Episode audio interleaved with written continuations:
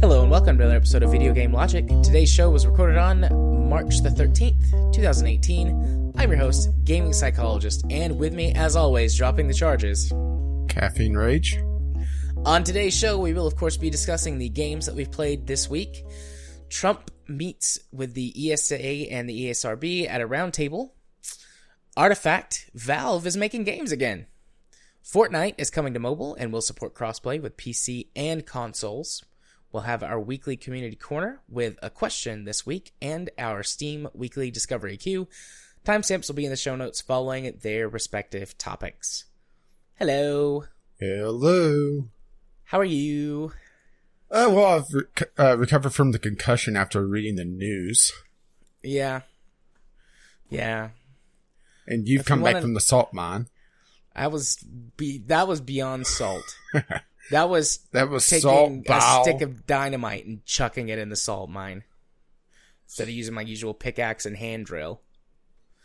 Yeah. I think I didn't have as big a response because I was really expecting that. And I guess we should say the House Intelligence Committee, found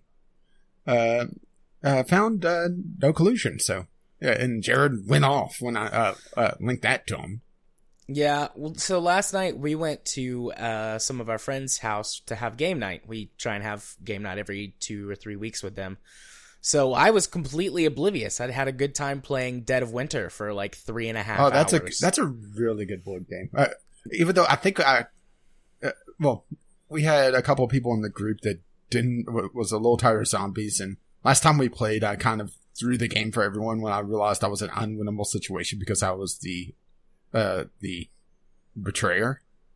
Yeah. Which is, perfectly logical for the betrayer. It's like, I'll screw you all over. Yeah. No, we had never played it with our friends before, so we taught them how to play, and we had a blast. It's fun on tabletop, but it's just because there's so many pieces, it's kind of fiddly on tabletop. So it's a much better game to play in person. And yeah, we had a blast. I imagine if someone had VR and was able to handle it really well, it's probably very quick to set up on tabletop. Yeah. But we were having a grand old time, and then we got home, and I sat down at my computer, and I saw the news, and I blew a gasket. I'm honestly not very proud of what I did last night, but I'm leaving it because, sticking with your choices and all of that. Yeah. I was expecting a result when I just saw you just go silent. I thought, oh, he's on Twitter. Go over to your recent tweets. Holy shit. Yeah. I mean, the news was not unexpected, but it was like one of those things. It just broke something in my brain. If you're interested, people, I'm leaving it. I'm leaving it. So you can go look at my Twitter account, at JMA4707. Ding. Ding. And you can see the tirade I went off on. And then I went to bed. Actually, no, I went and I watched Judge Dredd. Or no, not Judge Dredd, the new Judge Dredd movie, which is just Dredd. Which turns out it's going to be a documentary. It might be. Do you think the future we're going to end up with a mixture of Dredd and Idiocracy? Maybe. I hope I'm killed in the apocalypse, though, if that happens. To be honest, most people die in the apocalypse anyway. Everybody's preparing for the all-out war, but what's the odds of them actually surviving? I'm gonna go stand in the path of the nuclear bombs or the nuclear missiles and just wait for my demise. Although where I live, I guess Oak Ridge would have the potential to be a target. I think I'm. Otherwise, there's nothing near me that justifies a target. So I think I'm on the 300 or 200 list. But hey, maybe we'll get some neat mutant powers, or just turn into ghouls. I would be okay with being a ghoul, I think. Which, speaking of that, video games? Yeah, that's a good video game segue since, ghouls are in that there Fallout game. Yeah, which although we'll be, none of us played Fallout. Well, not anymore, but we'll come back around to Fallout in a little bit. Did we put that on the news topic? No, that's in the ESA thing. Oh, okay. Okay. So, I've only played 2 games this week, and I don't think I could get any further between my 2 games if I tried. Both on quality, genre, and me wanting to go back and play them some more. So let's start off with the Sunday Sampler. Senran Kagura Peach Beach Splash. Oh boy. A little bit behind the scenes for the Sunday Sampler for me. Whenever I do my final thoughts before doing my recording, I open up OpenOffice and I make bullet points. And then I handwrite them onto paper because I'm old. And I don't have a tablet nearby, to be able to just reference while I'm chattering away during a video, and usually somewhat inarticulately. Usually it's about a page of bullet points. For this game, I had 3. And let's start off with the DLC for this fucking thing, because that's where I started in my video. $300 of DLC. And the fun part is not all of it is cosmetic. Some of this is power.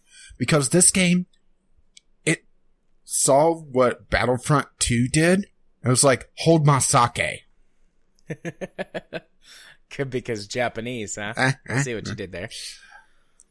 This has the potential for being the most imbalanced fucking game I've seen in quite a while. Because, well, you mentioned it when we found this on the Discovery Queue. I knew about it before that, but I didn't really pay attention to the card system. The card system is, well, one of the really about 2 or 3 things that really breaks this game for me. As you play, you get Zenny, which is the in-game currency, to go to the in-game shop and buy card packs, as well as cosmetics for your girls and that sort of thing. This is a titillation third-person shooter, for lack of a better term. And the cards are your power-ups, but they also, as you get duplicates, they allow you to level up your skills. And the fun part is, different rarities of cards have massive differences in power.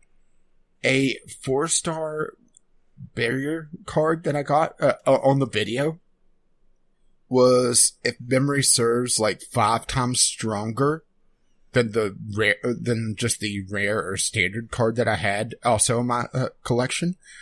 And you could stack them. The game works as essentially a CCG third-person shooter with tips. And the power-up system is essentially just a miniature deck of about 10 cards. And you could stack the same type of card over and over again. Not the same exact card, but each effect has at least one of every rarity. So if you just keep stacking the individual cards of that type, for example, Barrier, which is probably the most egregious example, at least in the limited time that I played, you could constantly be putting a barrier on yourself and making yourself in-fucking-vincible. And this has multiplayer, by the way. Can you imagine how much fun this is? About this much. I'm doing a visual gag on an audio-only show. Yeah, but it about works. And as you get duplicates of cards, you start can turn those into levels for the cards, which also, and here's the fun part, even if you're not doing the barrier thing and just doing a pretty standard deck, you can level up your girl, which gives you more and more health. The girl I decided to just start leveling up, she had over twice as much health as the level 1s after hardly any time playing. So you could see where this could be a little bit of a balance issue. This is worse than what Battlefront 2 ever was. Only difference was that Battlefront 2, it was paid in. But then again, in the DLC, there are a couple of the DLCs which also are fucking expensive for what they are. There are card packs. Direct Power. Yeah. Oh. So, let's talk about the gameplay, because we haven't even touched on that. First of all, the controls. The controls were fucking abysmal.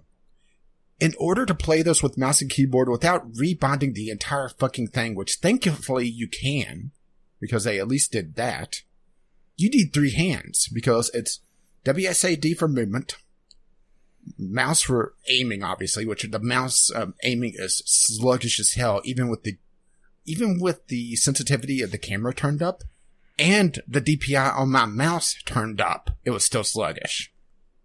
That should be saying something.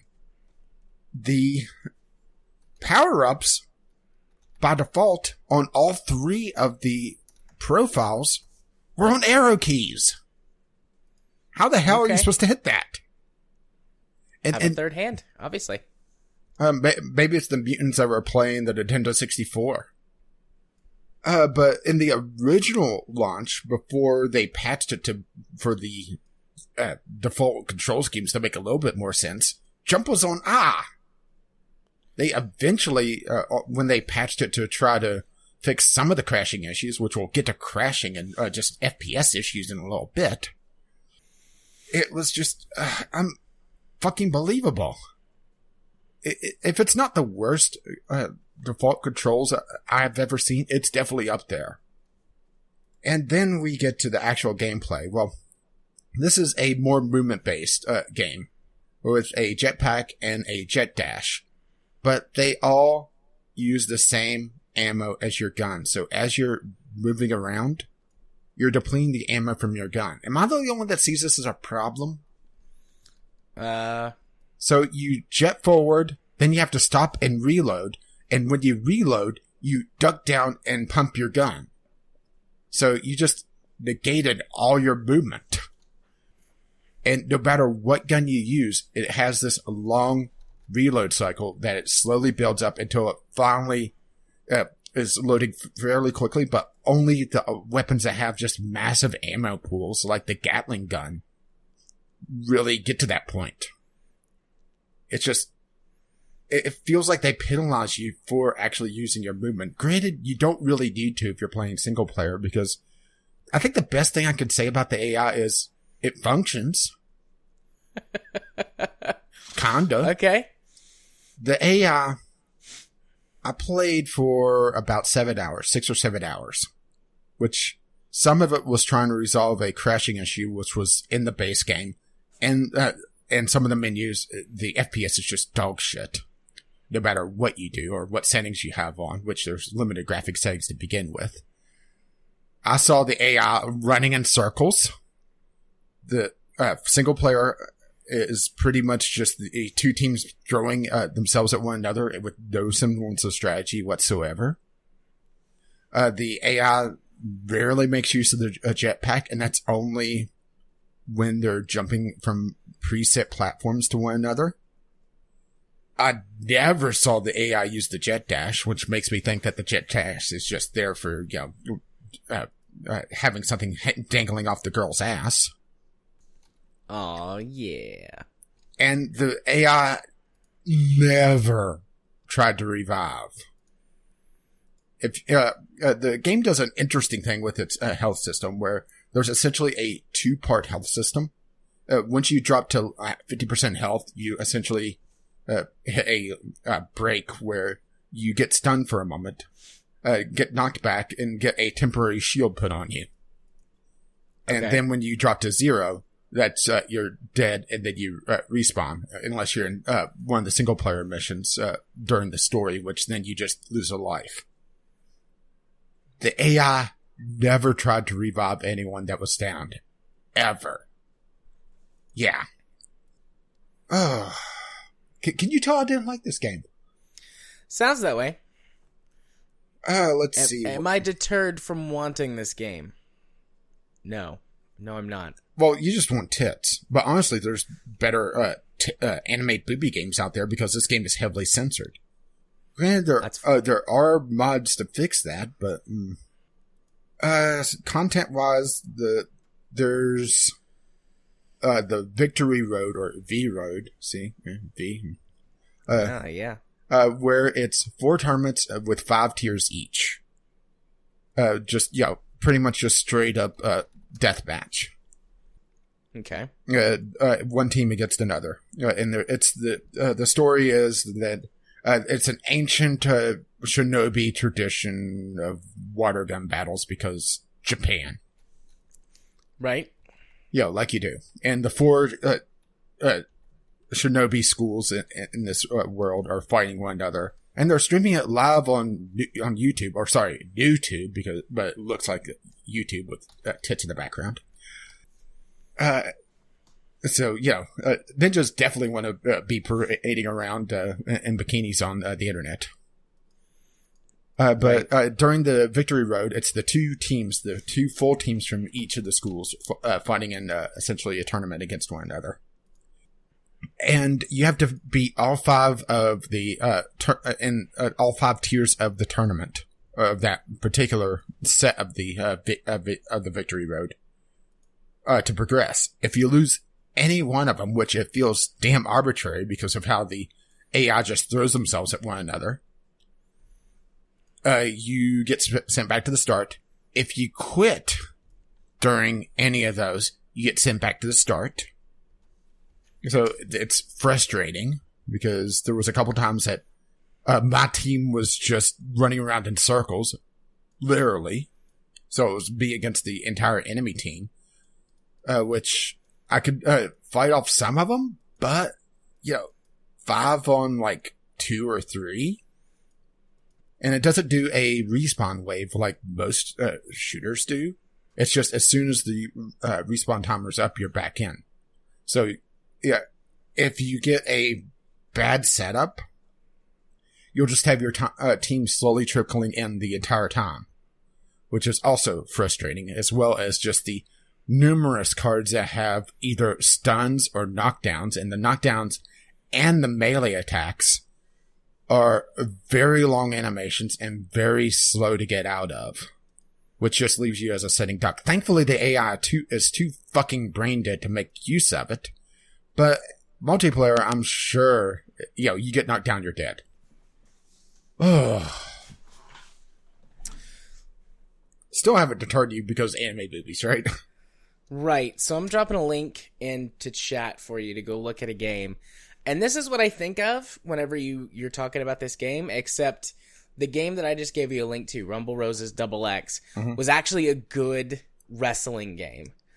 Because what I thought when I saw this, Senran Kagura Peach Beach Splash, was kind of what I thought about Rumble Roses, which is, I would pull this out from my college dorm, and everyone would be like, hey, boobies, let's play the booby game. And we'd all laugh for 10 minutes, and then everyone would get quiet because it was it was actually a good game. And so we'd forget about the boobies, and we'd actually just be playing a decent wrestling game. No, and this... that's kind of like what I... There's so many things in it that just that kind of takes me out of it. It does a single gun and melee weapon that's pulled out of hammer space. Right. And that's it for guns. Oh, and also the guns are leveled up, and as they level, they get extremely powerful. So it'll be more down to who spent the most time or who, got a bit lucky because, yeah.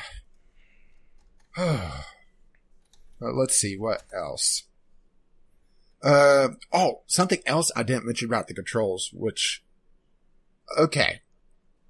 The game shows gamepad controls, no matter what. If you're playing with mouse and keyboard, you'll have no fucking idea what some of the controls are, particularly if you want to go through the menus. In some places, to go back, you right click, and others you have to hit shift, and others you have to hit tab. Good luck trying to remember which is which. It never tells you mouse and keyboard controls. Ever. And for some of the more titillating areas of the game, you're just going to sit there hitting a key and see if it does something. Hit a key, see if it does something. The game may as well not be in fucking English. Okay. I mean, I was not expecting this to be, well, I guess the proper term would be like Overwatch, you know, something really polished, but this game is dog shit. Right. So it's not a good game. It's just look at the girls in bikinis. It's not a good game because of balance issues. It's not a good game because of crashing issues. I couldn't even get multiplayer to connect. And even if I could, there's a lot of people on the discussion forums talking about how some of the DLC is just causing people to crash out if they don't own it. And because there's $300 of DLC, it's, you know, good luck figuring out which one is which. The controls are a bit floaty. There's, you would expect the game to have, for, if you pardon the wordplay, a bit of fluidity to it with the jetpack and the jet dash, but you can't use one immediately after the other. So you can't jetpack up and then jet dash to try to get some mobility. It's one or the other, and there's a long delay in between the two, to the point where I'm not sure if I ever was able to jet dash in the air. It may be a limitation of the game itself, but you know, it's one of those things that they should work together because there are two completely different parts of the equipment on the girl. It's just, okay, in order to even hit anything, because of how sluggish the camera was, I had to actually turn on the aim assist in the game. And the aim assist is so strong that it was pointing in the general direction and I was hitting things. Yep. I fought in your general direction. And I could only imagine how frustrating that would be online, because that's a built-in feature. Even ignoring the online component and focusing on single player, it's lacking because there's no arcade mode. There's no, you know, just pick two teams and throw them together, or pick a custom team and throw them together. It's the Victory Road, which is a set series of tiered tournaments. There's the story mode, which each of the four schools has 10 missions with some visual novel-esque story bits in between. And most of those missions are extremely short, and they're all essentially horde mode, where you're going through the multiplayer maps, but the multiplayer maps are just filled with random goons, essentially, that you're fighting. Occasionally, you'll have a fight with another team, but that's a rarity. And then there's the Paradise episodes, which is short stories for smaller groups than the full school teams, but those are 5 missions each. And the one I did, I could have gotten unlucky on it, on my length, but one mission was a minute. All 4 of the others were 30 seconds each. It took me longer to load and go through the story bits, which the story bits weren't even visual novels. They were basically just text windows, than to actually play the missions. Alrighty. So yeah, if you want a completely unbalanced piece of shit with tits, I hardly recommend Peach Beach Splash. But if you want to play something actually competent, or, you know, have better titillation in another game, because this is centered out the wazoo. Matter of fact, you can't even see the wazoo because of light beams. That's just how I like my wazoo. Covered in light beams. I was just checking out something else. So I think final thoughts are, no sir, I don't like it. Well, that makes me very, very, very sad. Yet somehow strangely aroused. Yeah, I'll still buy it. It'll roll around on sale for like $5 at some point. Still too much. And then I'll buy it. Yeah, I'm just looking at my notes to see if there's anything I missed. But yeah, I wouldn't even say it's $5 worth of fun, because you're going to spend at least 15 or 20 minutes rebinding everything. And then you have to go through the tutorials, and the tutorials have all the gamepad controls. So you're having to figure out, okay, what did I rebind this to? So yeah, shall we move on to something actually fun? Sure. You can move on as you wish. So on the complete other end of the spectrum, I played a few hours of Hearts of Iron 4. This was a Christmas gift from Cube, and I finally got around to playing it because we had several big projects in between then and now, so I hadn't really been able to sit down and put the time into it. And also, this is a Paradox game, which requires a few hours of tutorials. And I'll say that I don't have a full grasp on this yet. I mean, obviously, it's a Paradox game. But I've enjoyed my time with it so far. I played South Africa, which is one of the minor powers, just to try to get a feel really on the economy side of things, because this is really a game of two halves, trying to manage your country and trying to manage your war effort.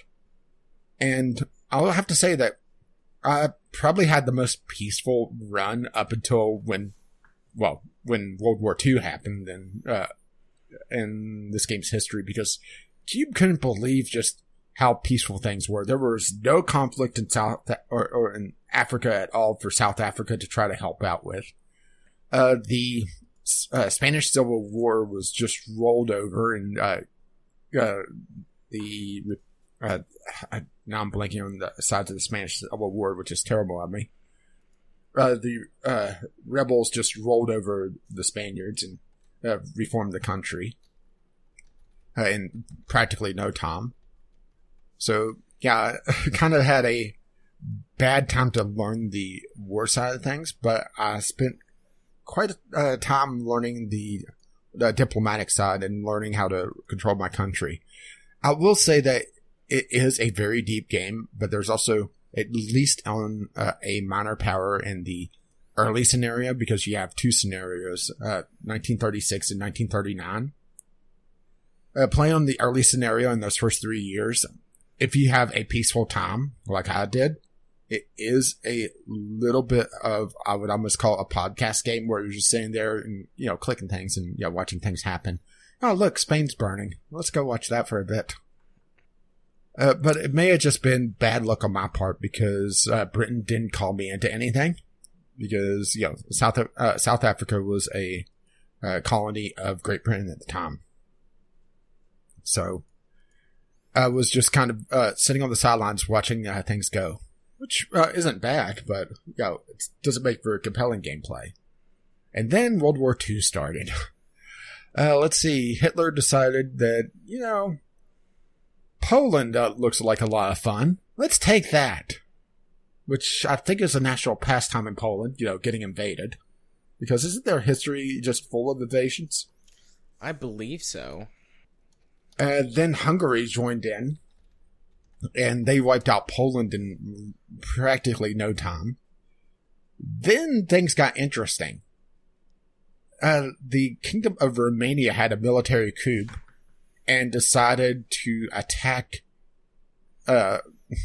Hungary, while Germany focused on trying to get Switzerland.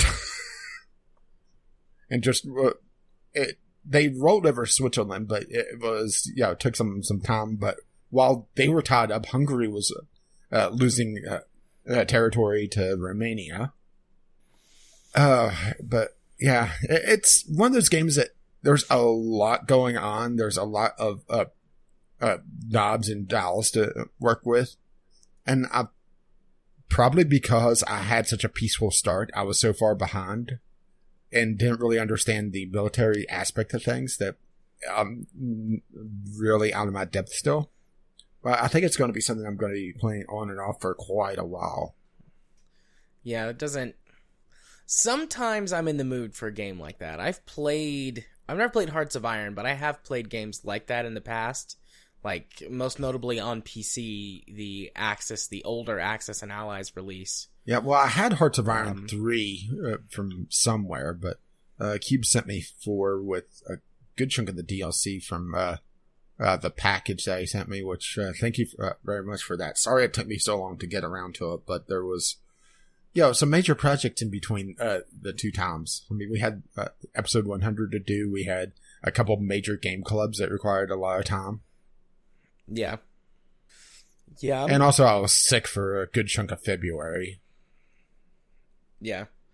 Speaking of Game Club, I think I'm pretty much like, I think I could do Game Club this week. Outside of story, it's right? Not time. Huh? Outside of story, of course, right? Yeah, outside of the story bits. I think I already know how I feel about the game. Yeah, this is going to be an interesting Game Club. It is. Some good, some bad. But, yeah, I won't say anymore. Well, hopefully you'll say something a little bit. Hopefully you'll say something in a couple of weeks when Game Club comes around. Yeah, I will. But, you know, I've talked to you a little bit more about it, so you know kind of what I'm getting at, but I'm not going to bring that up 2 or 3 weeks ahead of time. What is it? Anyways, didn't mean to derail you there. It's all right. The Paradox games have always kind of intrigued me, but I never really dove into them. Granted, I did pick up a couple in the last Paradox Humble Bundle. I got Crusader Kings 2, pretty much the base edition, which... talking about DLC, huh? Yeah. Crusader Kings has got a lot of it. I've played I think I played the first Crusader King. Yeah, I have the complete edition of that as well. Sometime I should just go into my library and pick like 3 or 4 games that I should, sit down and play. Because there's things on my backlog that I've always meant to go back and play, but never really either had the time or the motivation to. But I look forward to understanding a bit more of this, and maybe Cube and I could play cooperatively, because if I play competitively with me, I may as well just uninstall. Yeah. I don't know. Cube, do you play like a Kyle? Do you just blow up someone's planet when they've never played the fucking game before, Kyle? Yeah, I'm still bitter about that. It's been like 5 months, but I'm still bitter. Why do you think I don't play strategy games against them? I know better. The only winning move is not to play. All right, shall we play a game? Shall we? Okay, I mixed that up with the Saw one, I think, because I think that's what he says. Do you want? Anyways, were you? I am. I've derailed you twice now. Are you? Yeah, there's not a lot to talk about on this because I'm still on the learning phase. Right. And I think next time, I'm not sure if I'm going to play another game of South Africa, at least at this point, because. The South African economy, and nothing against South Africa or my friend there, is a little behind the times, to put it mildly. So the 3 years up until really World War II's tensions start to mount, I was spending pretty much the entire time just trying to build up the economy. And even then, I was... still not doing great because the game does some interesting things. The different powers, the major powers have the ability to research multiple things at once. I think 4 or 5 research slots depending on the country. And the ability to unlock more as you do different research and different country focuses, which are essentially a separate research tree. Well, South Africa starts with 2, and they only have 1 military factory, which the military factories are what produces your tanks, your guns, your aircraft, that sort of thing. And factories could only produce 1 type of thing at a time. And as a factory is producing things over course of time, it gets better and better at it. So let's say, I'm just going to use some nice round numbers here, just for example's sake. Let's say I have my 1 factory building infantry weapons, guns. And it could make 10 a week, which is actually a bit better than what the factory could do in my game, but As it progresses and does more and more, the workers get used to how to make them and become more efficient. So it may eventually get up to like 30 or 40 a week before it hits the efficiency cap. And there's research that you could do to increase that cap. So you're motivated to get the best stuff that you can as quickly as you can and then stick with it for a while. And the time period isn't like Civ where you're in almost a constant upgrading things or, trashing things and changing them. because there's always the chance that you'll need that stockpile of old stuff for a new division because you don't have the latest stuff, or you want to have a just an expeditionary force, so you don't want to invest your best and brightest gear. You want to just outfit them with the older stuff to be able to field a force. Or maybe all your planes got shot down in time to roll out the Death Trap Mark I. Death Trap Mark I. Nice. Well, I'm pretty sure that's what the early airplanes were. Yeah. So it's you're encouraged to produce for quite a while the same things. But when you switch over, there's an upgrade time as the troops change out their stuff. And that goes all back to essentially the central stockpile, which you could then either lend-lease out to other powers for favor, or, you know, just set on it to be able to quickly outfit a backup troop. There's some really interesting strategy stuff behind the scenes. And I'm looking forward to getting more into it. Sweet. Look at it this way. It's gotten me out of the city skylines and managing traffic. Fucking idiots. Yep. Most drivers are. Well, these are exceptional. These just sit in the middle of the intersection and block traffic in four directions. Right. Probably on their fucking cell phone. Playing Fortnite. Oh, God. If only I didn't have games to talk about and we didn't have another news topic ahead of that one, or two news topics ahead of that one. Yeah, but that's a tease. That would be an excellent segue. Yeah, that's it. Alrighty. Well, I played 3 games this week, excluding the Game Club game. And the first one of those is Loot Box Quest. Loot Box Quest is a satirical clicker-style game made by the same developer who made DLC Quest. And it's a game that's, you know, it has a storyline that you play through and you can actually win the game. It's pretty short. It took me about 2.5 hours to completely play through it. And it does this nifty little thing that it pops up at the bottom, and it's like, hey, you've been playing for about 90 minutes. If you don't like this game, now's the time to request a refund if you purchased it on Steam. So that was pretty cool. Yeah, I mean, it is $1. It is. It's only $1. I actually contacted the developer and asked if he would do an interview, and he... Maybe he'll just do an episode. It's like, no. Yeah, maybe so. But so the game evolves as you play through it. You start out as just like a dude who's very excited to get the new game, MacGuffin Quest 2. Electric Boogaloo. And MacGuffin Quest 2 has loot boxes, whereas MacGuffin Quest 1 didn't. And the game starts out and you have to click to work your job to buy enough money, or to get enough money to pre-order the game, which gives you, I think, like the first loot box or something that you open, which opening the loot boxes doesn't do anything. You just have a counter for open loot boxes, and then you get garbage items, and then you can sell the trash items for money.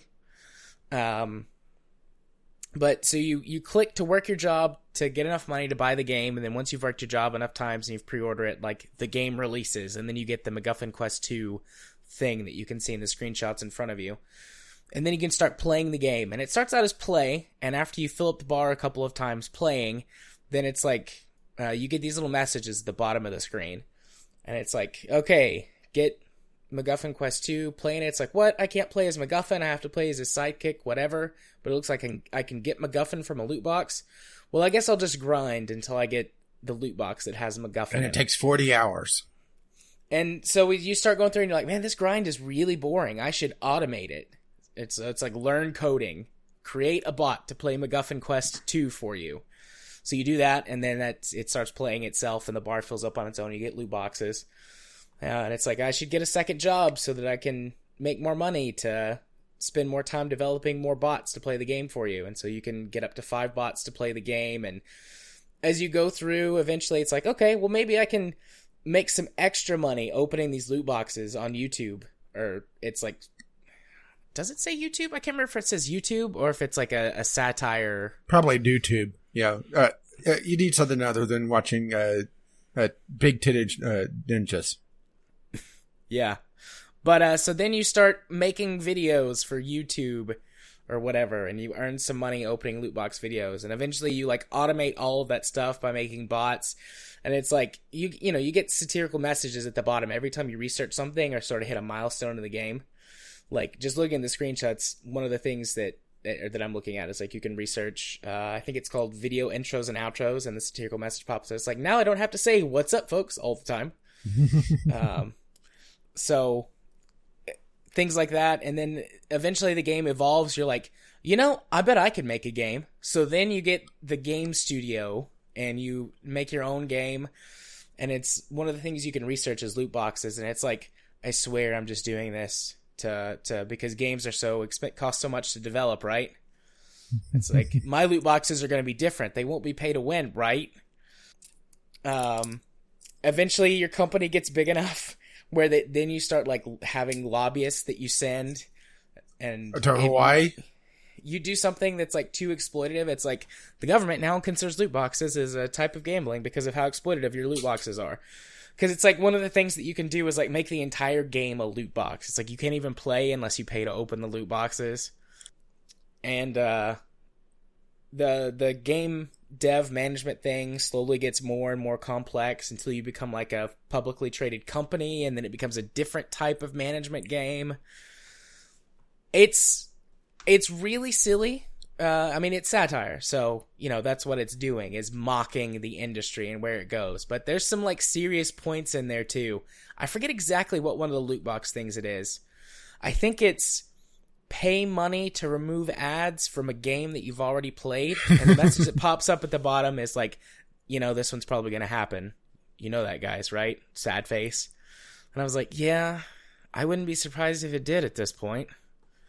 So, you know, it makes its point, sometimes a little bit on the nose, and then the satire also makes the point. And then you're eventually you monetize the entire population of the Earth and, like, destroy the entire planet as we know it. And then you find the source code for MacGuffin Quest, and you change whatever it is in the game that lets you play as MacGuffin. It turns out you couldn't actually ever get MacGuffin from the logs at all. I was kind of seeing that one comment. It's like, you could never get him, could you? Yeah, it's like, you could never get him, but he exists in the game. So it's like, oh, I'm going to use my knowledge of coding to make him playable. So then everything goes away, and you just hit play MacGuffin Quest. And so you play through, fill up the bar a few times, and every time you get a message, you're like, oh, this is okay, I guess. Kind of boring, really. The game's just really not the same whenever you play it the way I'd like to, because there's so many loot boxes in it. I guess I should play another game. Oh, wait. The entire industry collapsed because I ruined it with loot boxes. I guess I should go outside. And then you hit go outside, and the game ends, and it closes. I was like, what a beautiful little metaphor for the gaming industry. But yeah, it was Well, are you hilarious. Saying they should go outside? No, not that part. Just the part about the industry collapsing. Oh. Beautiful little metaphor. I sort of like, I just basically doled out the entire, like, story progression, but yeah, maybe we should have run spoilers or something. All of these little messages are really funny, and each have a little point to make. Maybe not all of them, but most of them. And I mean, I can't remember most of those. There's dozens, because there's one for every single upgrade that you purchase or research or whatever, based on what point you are in the game. And then oh, excuse me, that's not called mummy. There are other ones that pop up as you do things. You know, the first couple of times you play through MacGuffin Quest, for example, and he's like, wait, MacGuffin's in a loot box? I have to get him from a loot box? So that's where most of the game's fun is the satirical message. So it's still, I mean, it's 99 cents. I would say just, like, buy this to support the dev, because it's good satire and honestly a decent little clicker game, because I like clicker games that don't go on forever. So this is one and also ones that are about potatoes. Yeah, that was a good one. So I need to go play that, actually. That's on the list of games that are in my backlog. Yeah. But Loot Box Quest is a fun little satirical clicker game that makes fun of the industry and obviously loot boxes. So definitely a recommend for me. I don't know if it would ever go cheaper. Actually, it has been cheaper. It looks like it was 75 cents a couple of months ago. Oh, no, the quarter. It'll probably be, 50 cents or something at some point.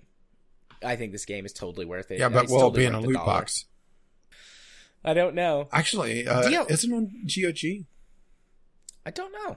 Is it? The reason why I'm asking is GOG has a loot box sale going on right now. Okay. Where they're selling St. Patrick's Day hats, and you get a random game. Okay. That's why I was asking, because that would be hilarious. It would be. As a sort of side note, DLC Quest is really fun too, and does the same sort of thing. Yeah, it's making fun of DLC. DLC Quest is from like 5 or 6 years ago, so I feel like the dev has definitely grown in game design. I think the satire is funnier than in DLC Quest, but I mean they're doing the same sort of thing, mm-hmm. so. I think like DLC Quest, like one of the first things that one of the first DLCs you purchase is the ability to move left, and it's a side-scrolling platformer. Well, why would you need to go backwards? In order to get things that are behind you. Ah, forward only. Like on the first screen, I think there's a chest you can't get that's like right behind you, but you can't walk left, so you can't just turn around and pick up the treasure chest. You have to go until you get the DLC to turn left. And then you can go back and get it. But yeah, Loot Box Quest. Good. You should buy it. It's only $1. Totally worth it. The next game on my list is Holy Potatoes We're in Space, which is the sort of sequel to Holy Potatoes a Weapon Shop. Yeah, another sort of clicker game. Yeah, I say sort of sequel because the only real similarities it has to Holy Potatoes a Weapon Shop, at least in the first couple of hours of play, are your people are potato people. Like you do. They're vastly different games in every other respect so far. Yeah, it's almost faster than light. Yeah, it's very FTL, actually. Holy Potatoes a Weapon Shop is a management crafting game where that you like inherit this weapon shop and you have to recruit people to craft weapons for you, a la like some of the really simple arcadey management games like Game Dev Tycoon or something like that, except you put together weapons. And then there's sort of some other game mechanics that come on top of it where that you have to like equip adventurers to go on quests and like bring you back special materials, and there's this underlying story about your grandfather and some stuff that happened, and you sort of unravel a mystery. So Holy Potatoes a Weapon Shop is very, very crafting focused, management light, and you're sort of uncovering a story by getting adventurers to go out and do things for you. Holy Potatoes We're in Space is much more FTL like in the sense when it comes to the combat, although it's more turn based. FTL was real time that you could pause. Holy Potatoes We're in Space is turn based, but it still uses the similar weapon system and a similar energy system, and then assigning crew to various weapons can give them boosts. It's fun. It's silly. It's got some weird performance issues that I don't understand. During the combat system, it gets really slow down, like frame hitchy. Like it's trying to do too much? Like it's trying to do too much, or they use the same engine, and it just wasn't built with this in mind. It's locked at 60, which, I'm fine. Honestly, this is a game that would be fine locked at 30. There's so little movement, and everything's turn-based, and it's all cartoony and stuff. Yeah, but you need your high frame rate potatoes. I do need my high frame rate potatoes. But the game hitches really badly during the combat. Especially the higher level combat. So like it drops you into the tutorial and you've got like end game power type stuff. At least that's what it feels like. There may be stronger things, but things that are like 20 times more powerful than what you start with once you get dropped into the campaign proper. Abilities. And, yeah. But there's like big explosions and things going on, and it's like crawling frame. Oh, everything's happening at once now. Oh, frame. Whenever you do actions, it still hitches even at the really low level equipment that doesn't have very much like on screen flair. It every single action causes there to be just a slight pause, and then it carries on. And that pause was there with the early game stuff, but then it would like freak out when there were so many things going on screen. So it has to be something either with the engine or like really poor optimization, or it just doesn't like your computer. That could be the case. I should try this on my laptop and see if it does the same sort of thing. Because my laptop is much, much less powerful, but also a completely different environment. So it could be something to do with my... I'm just looking through the screenshots at all the different at the different references. It looks like one of the most popular ones is Saitama from One Punch Man. Where's that one in the screenshots? Oh, well, I was looking in the community hub. Oh, okay. I haven't gotten that far. I've only played it for about 2-ish hours, I think. I want to play it some more, but I really can't stand that frame rate hitching. Other things, though, where it's like FTL, you're being chased by someone or something that I'm not quite sure who they are yet. I think it's like the big bad from the opening, but it also could be someone else. And there's a turn timer, and certain actions you perform while on your ship that aren't combat-based take up time, or take up turns. So the counter is always counting down whenever you perform those actions with the ship getting closer. So far, I haven't had an issue with them like catching up to me, but it's just like always there. There's like an easy mode that turns that off, but it says, "Oh, that's great." He's One Punch Man. Tamago. That's nice. Yeah. Weapon Shop had stuff like that too. I don't remember a Saitama from Weapon Shop, although I think Weapon Shop came out before One Punch Man was a thing. Well, at least an anime. The anime. But well, it was just that's the one that's all over the highest rated ones, or the most popular ones, I should say. Yeah, but Holy Potatoes We're in Space is fun, and it's silly, and it's cute, and it's colorful, and it's funny. But honestly, I think the first one's better, and it's not even just the performance issues that may or may not just be my computer. It just feels like there's a lot less heart in it, or there's a lot less something. It just doesn't feel like the first one does. It's not as joyous as the first one, which that is extremely subjective, and that might be the most like... I don't know, pie in the sky comment I've ever made about a game. But when I played, I was so excited when I got this game, and I played it, and it didn't make me as happy inside as the first one. I'm sorry, I'm just going through the screenshots. Darth Tater. They had a Darth Vader reference in the first one too. Really should get around to the other one, because I think I'll enjoy it more. FTL kind of wore on me for a bit because of the combat system, where it was a lot more luck based than I would really like my roguelites to be. Yeah, I really prefer my roguelites to, if I'm good enough, even if I have an extremely bad roll of the dice, I could at least make some sort of progress. FTL, it was all based on the roll of the dice, and if you didn't get at least decent weapons, unless you were in a very particular ship that was a non-combat focused ship like the stealth ones, you would be kind of screwed. Yeah. Okay, they have another one. Did this one just release? Holy Potatoes, What the Hell? And this one is cooking? Yeah, I thought I heard about them working on another one, but I didn't know it was coming out yet. Yeah, Holy Potatoes, What the Hell is a wacky health-themed cooking management sim. Yeah, I've heard about this. I just didn't know it was coming out yet.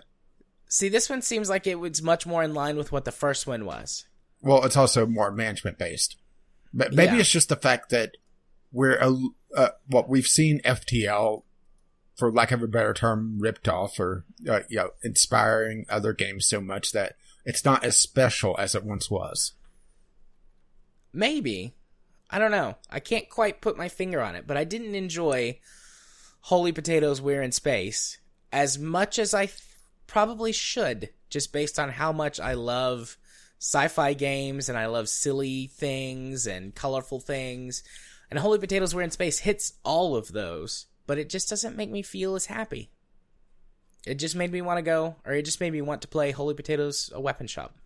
Okay, I installed it, but I wanted your opinion, since you know my game taste fairly well. If I picked up Holy Potatoes a Weapon Shop, would I absolutely hate it? Because you know how picky I can be about my management games. That's a tough call. It's very management light. It's very much just get people with the right colors and put them at the right colored station. Because I really disliked Game Dev Tycoon because it did pretty much that. Yeah, but I don't know if the rest of the game... But this is also a lot more humor-based. Yeah, I don't know if the rest of the game could make up for your dislike of the management system, because you wouldn't like it.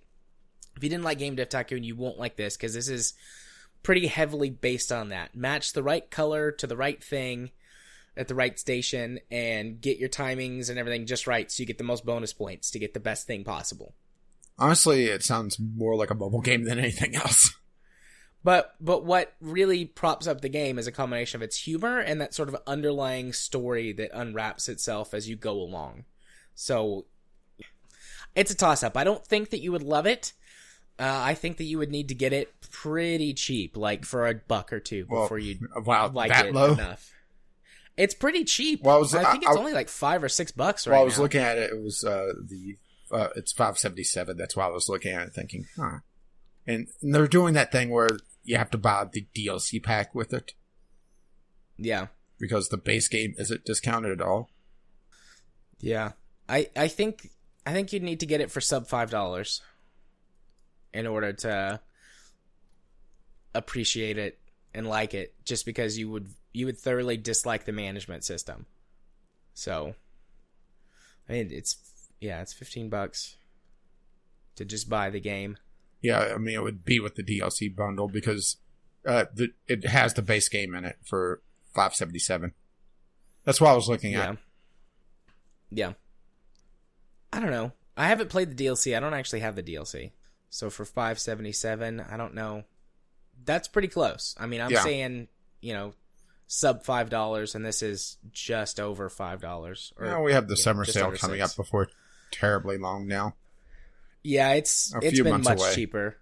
I mean, Holy Potatoes has been down to, it looks like $3.74 before. And I'm pretty sure you'd like it for that amount. So probably just wait till the sale. Yeah. Until then, we'll just hash it out. So Space Dark Souls? That brings me to the final game on my list, The Surge. And The Surge is, if someone said, what if Dark Souls, but sci-fi? If you listen closely, I think you can hear Kyle's eye twitch.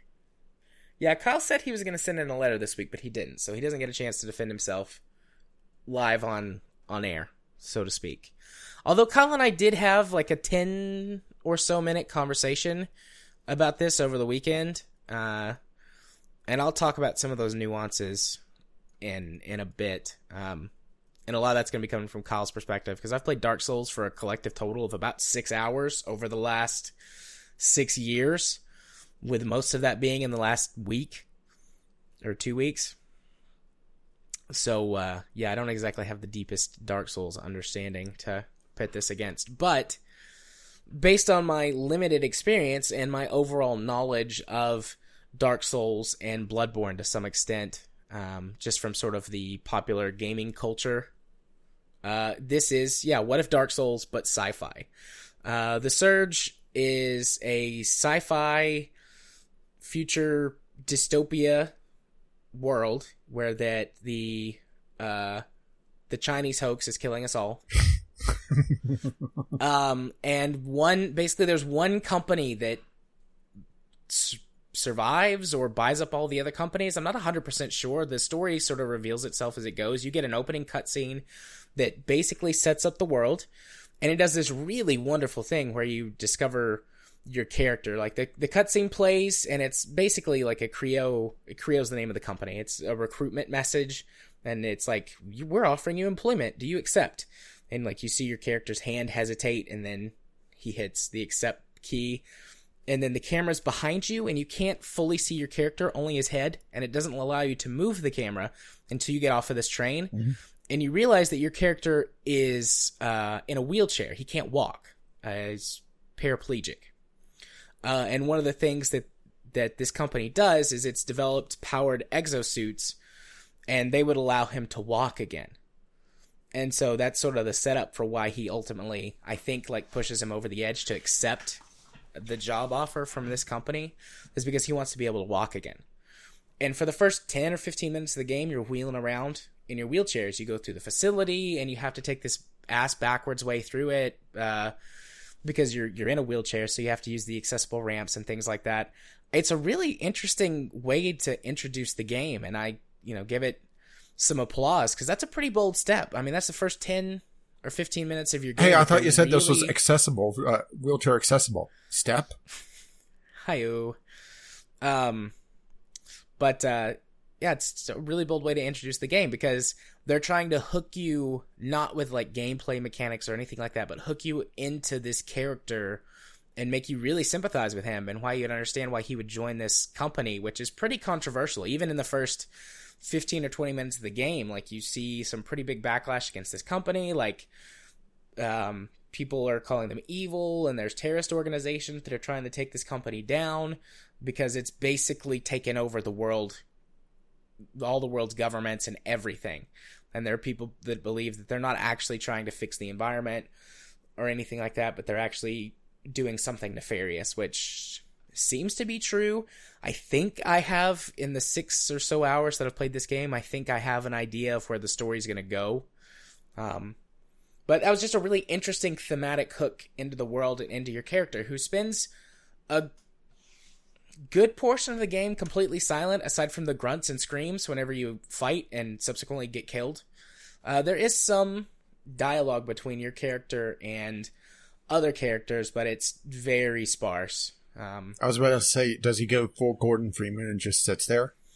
No, it's not that much, but you'll walk up to someone and they'll be like, "Hey, you over here, you're a normal person. You're not one of these crazy cyborgs." About that. And you walk up and you're like, "Hey," and they're like, "Oh my God, I'm so glad I found you. Blah, blah, blah, blah, blah." And you're like, okay, it's that way. Isaidama. There's one character that he has more in-depth dialogue interactions with. It's someone, like the first person you meet, you get in touch with him over the comms. And he's got a bit more in-depth conversation with her, but it's still fairly sparse. It's like short sentences, not just like grunts and one-word answers. But, you're in this facility, and obviously something goes wrong, and all of the robots start attacking people, and lots of people in their exoskeletons die, and also this thing is jacked into your brain. That's like how you do, like you do with all cyborg suits, you jack them into your brain, and so these people die, and then the cyborg suits take over their body, heavily implying that there's some kind of artificial intelligence that has gotten loose or malfunctioned, or maybe it's actually doing it on purpose. Well, don't network your suit. Yeah. Well, the whole thing goes down as you're getting your suit installed. So you, the process malfunctions and you get your suit installed, but your neural link isn't properly installed or something like that. So you wind up passing out, and then you wake up as a recycling bot is dragging you to a junk heap. Like you do. As you do, yeah. And then you wake up and you pick up a giant piece of rebar and wield that as a weapon.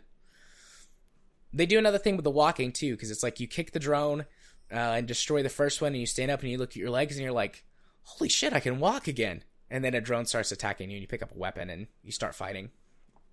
So I'm curious to see how that continues to play further into the story. It's been mentioned a couple of times later as I've been playing, but it's fallen much more into the background, the fact that you did this just so you could walk.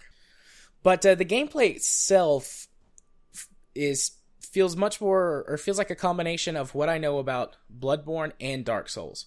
Whereas in Bloodborne, they really focus on dodging as opposed to blocking. The blocking system in Bloodborne is basically a parry, which will block all damage from you, and then you can counterattack. You can block, but it only blocks a portion of the damage.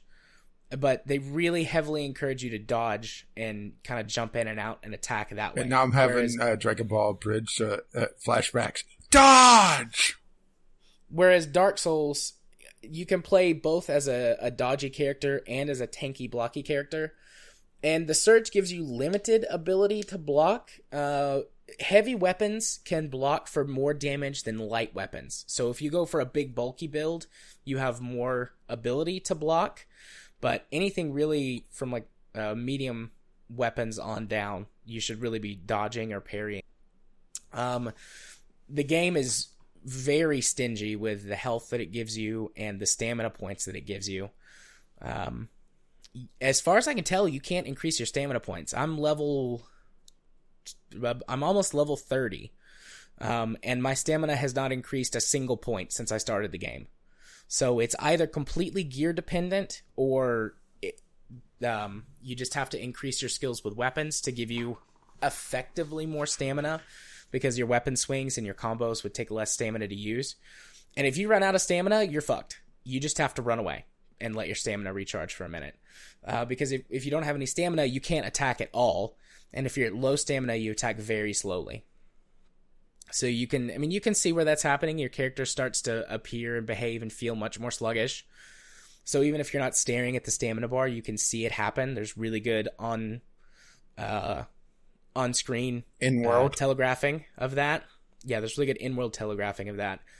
And there's good telegraphing of if you're hurt, too. The game does a good job of showing you when you're stumbling around, bleeding, and it does the same for your enemies. You definitely want to target lock enemies. You can't perform finishing moves if you don't target lock. And that's how you get all of your equipment. You perform... Excuse me. You perform finishing moves and cut off whatever body part it is that you've targeted. And then you get the gear of whatever they were using. So if you cut off a weapon arm, you get the weapon. If you cut off an arm that doesn't have a weapon, you get whatever armor piece was on that. Same for the chest and the head and the legs. So that's how you get all of your armor parts. And if you've already got the armor part that drops, then you just automatically turn that into crafting components to upgrade your weapons and gear or build new ones based on schematics that you can find in the world outside of just getting the armor. Also, there's one of the ways that you can regenerate health is if you take an upgrade. I think it's a CPU upgrade for your suit. You can regenerate health from finishing moves. This game's also super stingy with its health it's like health packs or whatever. There's a heal over time, an instant heal, and then you can heal with the finishing move. And so far, that's all I found. And you only get 3 of each: the heal over time and the instant heal. The finishing move heal, you have an infinite amount of use from it, but you have to perform finishing moves on enemies, so you're constantly in combat. Which combat is fucking difficult and at times very unfair feeling. From my experience with Dark Souls, every time I died, it was definitely my fault. I missed something, or I didn't take my time to figure out what I was doing, or something like that. You know, I mentioned that when I talked about Dark Souls last week. Yeah, last week. The Surge, occasionally enemies will just perform an attack from out of nowhere that doesn't make sense. Like, this attack isn't telegraphed in any way that I've been able to notice. And sometimes it's in the middle of when they're being hit. Typically, there's like a stagger mechanic whenever you or the enemy gets hit, especially with a heavy vertical strike, or with heavier weapons in general. They'll stagger, or you will get staggered, and then you can't perform an action. But sometimes, in the middle of being staggered, enemies will just be able to hit you with a quick attack. which can throw you off balance or kill you if you're low health and trying to get that finishing move, which will send you back to the medical center. Just a second. I hit the mute on that one. I felt that one coming.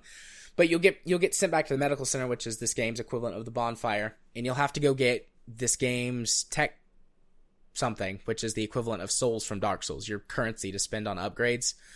But unlike Dark Souls, this game has a timer on that mechanic. It's 2.5 minutes. You have 2.5 minutes to get back to wherever you died and recover all of your stuff. And most of the time, I'm just like, fuck it. Because I go very slowly and very methodically, because this game also likes to produce jump scare enemies from places that sometimes don't make sense, or sometimes they'll spawn behind you. And they always do it at the exact same place, so once you've been there once, you know what's coming. But if you're not going really slowly and carefully, you'll more than likely just get killed. And then you'll have to try and run back to that spot and recover your stuff. So I just leave it. I get most of my level up currency through getting the items, which you can like deconstruct to give you experience points. And items don't get dropped, so it's only your equivalent of experience that gets dropped. And so that's really frustrating too. I really usually can only play The Surge for 1 hour, an hour and a half at a time. I like the game. Like, I get it. I used to not get Dark Souls players, but I get it, like that frustration and like, why can you be so angry at a game and so frustrated and still have fun? But I get it. I like that with The Surge. But I have to put it down every 90 minutes or so. Yeah, I'm a bit torn on if I would like this or not. Yeah. It also does the Dark Souls thing where that whenever you go back to the medical center / bonfire, all the enemies respawn. So they don't respawn while you're out. So you can explore freely if you've killed everything in an area and look for secrets, which there's tons of secrets. And lots of the game's story is telegraphed to you through hidden things that you can find, messages on the wall or staged scenes where you are left to sort of interpret what happened. There's a big hint for the first boss battle that is just written on a wall on an out-of-the-way path that you don't actually have to go to. And let me guess, you found it afterwards. No, I found it beforehand. The boss was still fucking difficult to beat. But I knew what to do going into the boss fight. It was just being able to do it. Because the health system is, your health is very low, and the boss had untelegraphed attacks, which happened at random. Most of the bosses, at least the first boss, most of his attacks did have a pattern, and I learned the pattern, and eventually I was just able to beat him by being able to be good enough at the pattern to not get killed whenever the off-pattern attacks happened. I could soak the damage, and I had enough health packs to do so, because I couldn't perform a finishing move on the boss to get health back that way. But yeah, eventually that's how I beat the boss, but even knowing, the secret made it really difficult. And it turns out there's a new game plus, and there are better items you can get from all of the bosses if you beat them in one specific way. And the way to get it from the first boss. So the first boss, the thing that you use against him is he's got a bar that fills up. I don't know, I think it was a rage meter or something. Yes. And whenever it fills up, he launches missiles at you. And if you sprint over and dash between his legs, the missile will hit him and knock him down, and then you can directly attack his power core. The way to get the true boss ending or whatever is to not do that and basically hack away at him until eventually you cut his legs off and then destroy the power core. And the legs have got ridiculous amounts of health, apparently. I looked this up after the fact, and it takes something 20 or 25 minutes to defeat the boss that way, versus the 5 it took me to do. So you basically have to play perfectly for 25 minutes to kill this boss. But is it worth it? I don't know. I didn't look up what the stats were on the weapon that you get from him afterwards. So I'm not sure. And also this game very clearly has areas that you should come back to when you're at a higher level. It's got this override mechanic where your suit has to be a certain level before you can open specific doors. Yeah, like you do. Like a little thing. And there's stuff in the first level, or in the first area, that requires you to be level 55. So you definitely have to come back. As for that stuff I was talking about when I talked to Kyle about it, a lot of the points that Kyle made, because I think his tweet was something like, The Surge is not dark sci-fi Dark Souls in, like, all caps or something like that. And a lot of the points that he were making were, well, The Surge borrows, or some of the points he made to me were, The Surge borrows from Bloodborne in the way that a lot of its combat works, as opposed to Dark Souls, with, you know, the focus being more on dodging and things like that, as opposed to just directly blocking. The Surge has no multiplayer component at all. It's strictly single player, which I prefer, but Kyle likes the multiplayer that exists in Dark Souls. Oh, he likes taking people over. Stuff. And then he said the game. He felt like the game didn't convey its mechanics to you properly, and it took him a lot longer than he felt like it should to learn about, like, cutting the arms and armor off of enemies to equip them.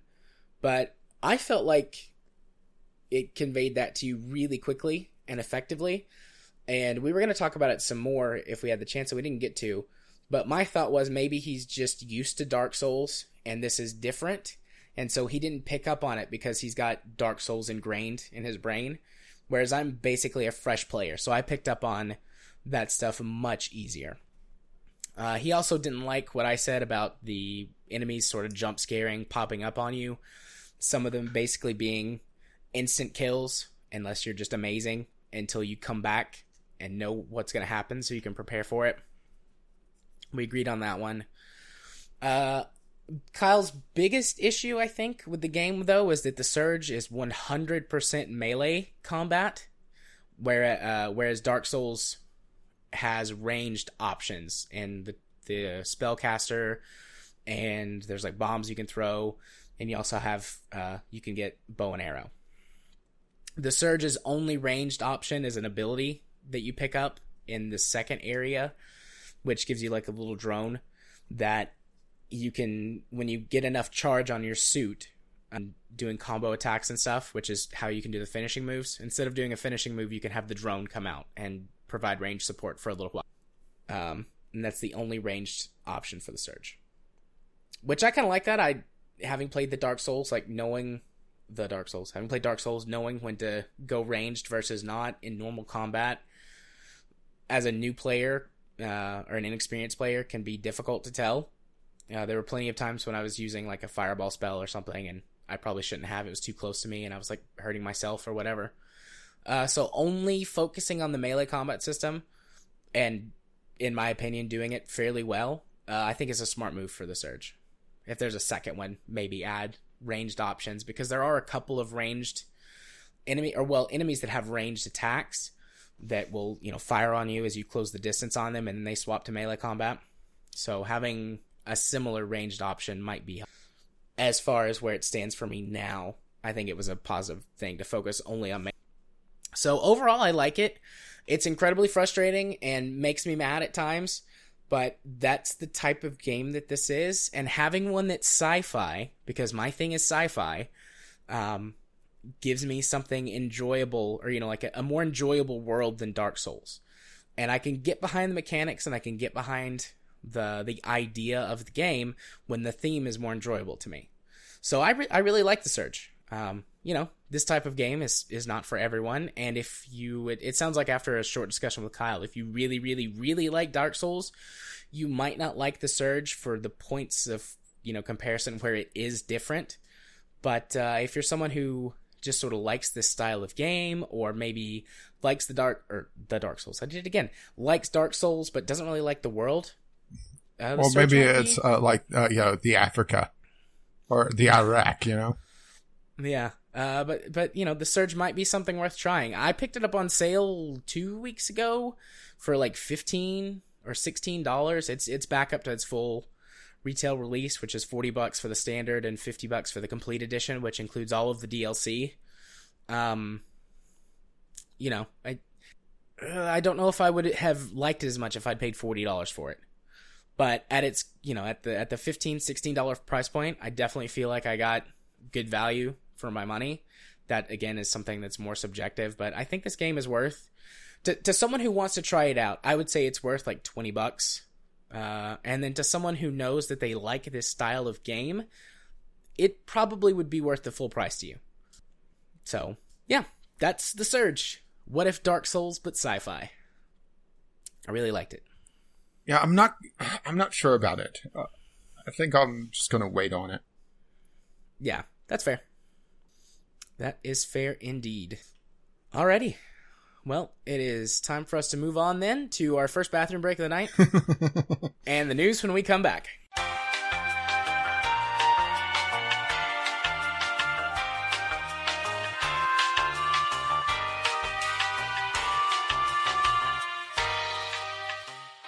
Moving on to our first news topic of the evening, Trump's ESA roundtable meeting that also included the ESRB and... Wait, it included the SRB? Yeah, the SRB. The ESRB. Oh, no. Or did you not catch what they did? No, what did I miss? Okay, the ESRB, let me make sure I get her name correctly, but they essentially... called the ESRB representative a man. Oh, the thing with what's her name? It was Patricia, but she goes by Pat, and they assume male, and just it was. There's at least have to take some humor out of this because. Well, I honestly don't expect a lot to come out of this. This is more just a smokescreen that the NRA kicked up, really. That's my opinion of it. Because, well, we've seen Trump go very deep. Well, okay, deep is probably not the right term for Trump. Focused. He'll get very focused on a very particular issue for a while. And then something happens, he gets a lobbyist or something, and then he just wanders off and nothing ever happens of it again. Like the opiate epidemic, he called it a national emergency. Yeah, and we haven't heard anything about that in a year. Yeah, a while. So, and the same thing does seem to have happened with the NRA and gun control measures, because he was, like he said... something to the effect of, you guys are all afraid of the NRA, and he wanted to take everyone's guns and go through due process later. Yeah, which is absolute bullshit. Yeah. But now it's like gun control what? Yeah. I've seen a lot of people saying that this is him, like, giving in to the NRA and being cowed down by them or whatever. But yeah, I think that it's more just like he's wandered off to his next thing because he has the attention span of a 5-year-old. I think you're giving him too much credit for 5-year-old. I think your son has more of an attention span. Yeah, he'd probably do a better job running the government too. My kid's hit that stage where that he realizes that things are fair and unfair, and something will happen. He's like, Daddy, that's unfair. So shoots and ladders is no longer fun. Yeah. But he'll be like, Daddy, that's not fair. It's like, there's that moment where, like, in my brain, I want to go, yeah, well, the world's not fair, kid. But I'm a better parent than my parents were, so I don't do that. And I'm just like, I know, son. Sometimes life can be hard. We can talk about it. But yeah, he understands fair and not fair. He wants things to be fair. So just on that basis, I think my kid would be better, could run the government. Well, wait. How much does he like cheeseburgers? Not very much. Oh, then it wouldn't work. My kid likes hamburgers, and he likes cheese, but never the two shall meet. Otherwise, it's instant, I don't want this. It's terrible. Kids are weird. Kids are incredibly weird and dumb. Kids are really dumb. My kid can be really dumb. I'm not going to turn this into a podcast about my kid, but he can be really dumb. Anyways. Speaking of dumb things, let's start off with what he started off with. The montage. He kicked off this roundtable. Granted, it wasn't open to the press, so we only really have a few statements to go by on what was actually contained in this press conference, or in this... I shouldn't say press conference because Trump definitely wouldn't be there. this roundtable discussion that is all smoke and mirrors. He kicked it off with a montage of, well, he tried to find the most brutal things, but most things were knife attacks, weren't they? Yeah. He wanted to talk about how the video games calls it mass shootings, and a lot of this wasn't gunplay. Yeah, it was knife and blunt force weapons that was doing doing most of the damage. Yeah, and also most of the games were pretty old by this point. I'm honestly surprised they didn't try out Manhunt. Yeah. Yeah, which, you know, for the time, Manhunt was pretty grotesque. Nowadays, it's not, but... I mean, it still gets a little intense, but the graphics are almost cartoonish now. Yeah. Yeah, I'm trying to remember what is on the list. I know it was mostly Call of Duty, actually, which is... Yeah, there were several Call of Duty ones. Which is also a little ironic, because that is more in a military aspect, you know? Yeah. It's interesting, because Call of Duty tends to glorify the U.S. military. There are certain bits, like in... I believe it's Modern Warfare 2... where the general winds up being the bad guy. Dude, spoilers. But in general, Call of Duty tends to glorify the U.S. military, so you'd think that they wouldn't want to show that. Very quickly watching the montage, I don't recognize this game. What point? It's there's the few clips from the various Call of Duties. And what's the timestamp? I have it up. Timestamp starts at roughly 20 seconds. 20 seconds. Probably Evil Within. Because they covered that quite a bit. But once again, that's throwing knives. Or axes or something. Yeah, axes. And then the 30-second mark, that's when the guy puts him on the meat hook. And also love that some of these have YouTuber water stamps. Or watermarks. Yeah. Then they show No Russian from... unironically. Yeah.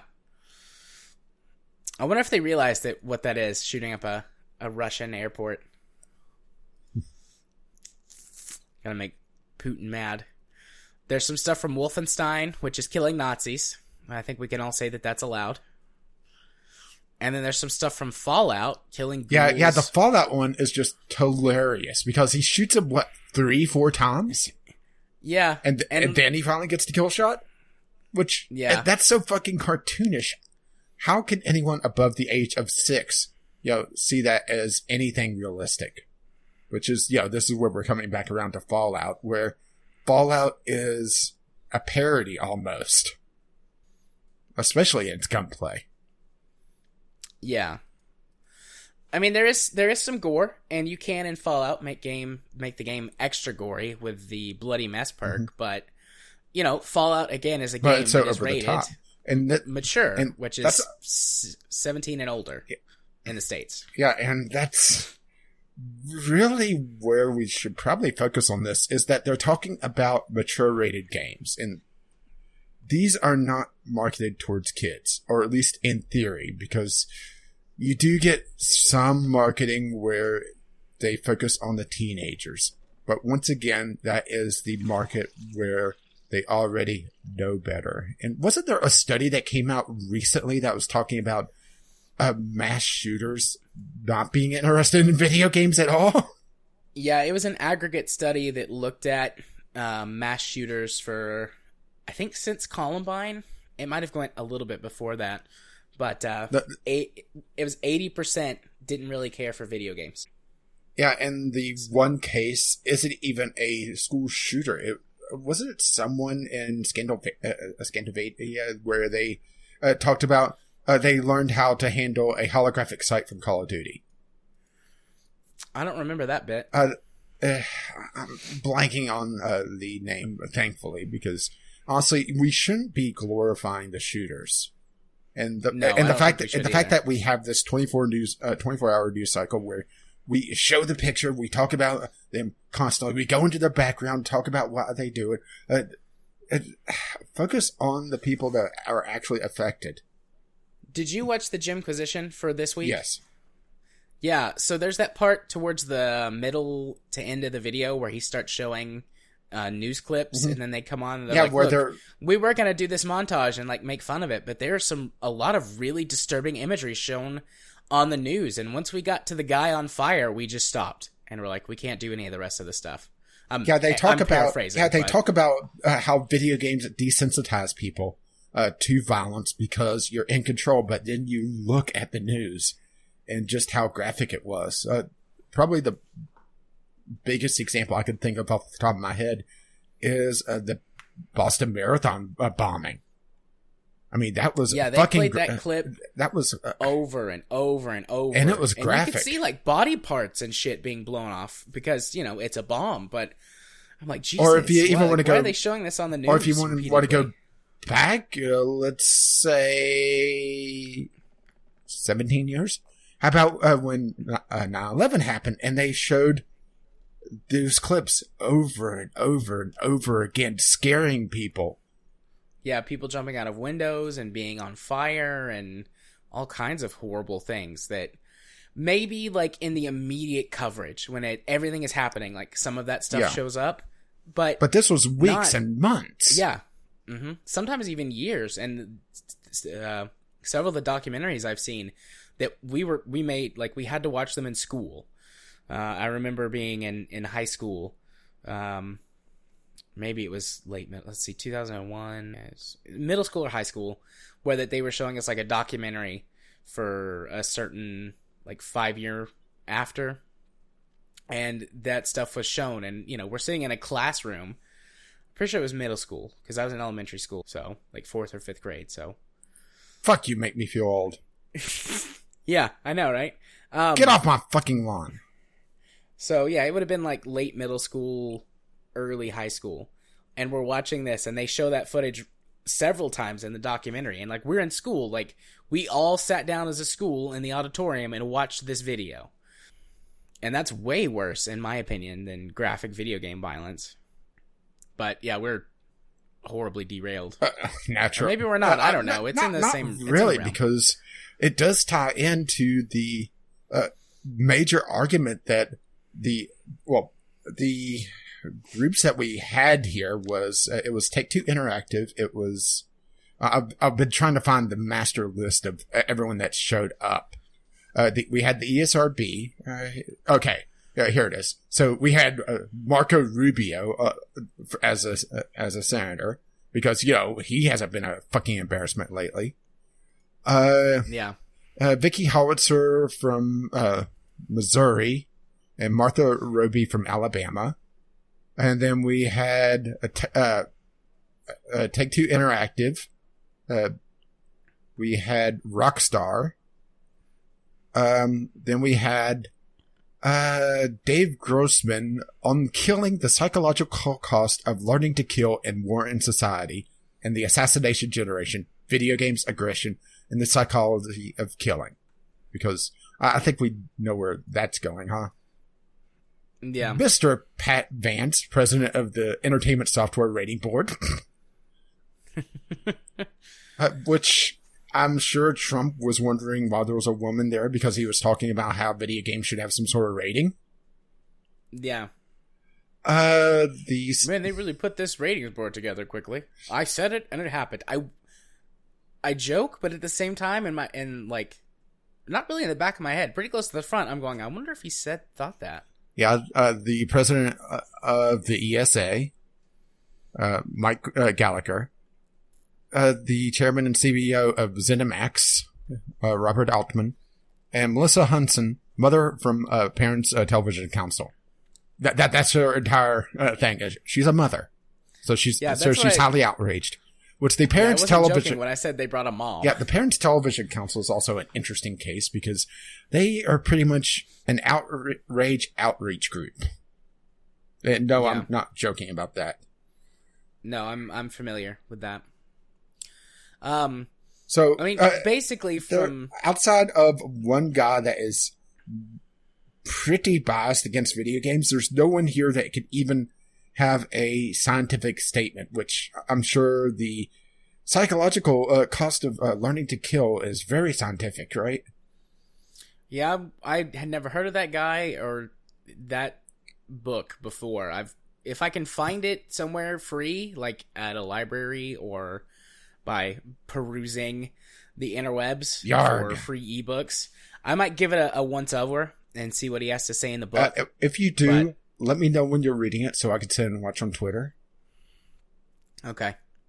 But yeah, basically, as far as we can tell from what statements have been made, everyone on the side of video games showed up, presented a bunch of research that states that there's no connection to violent video games and promoting violence. And everyone on the other side said, nah.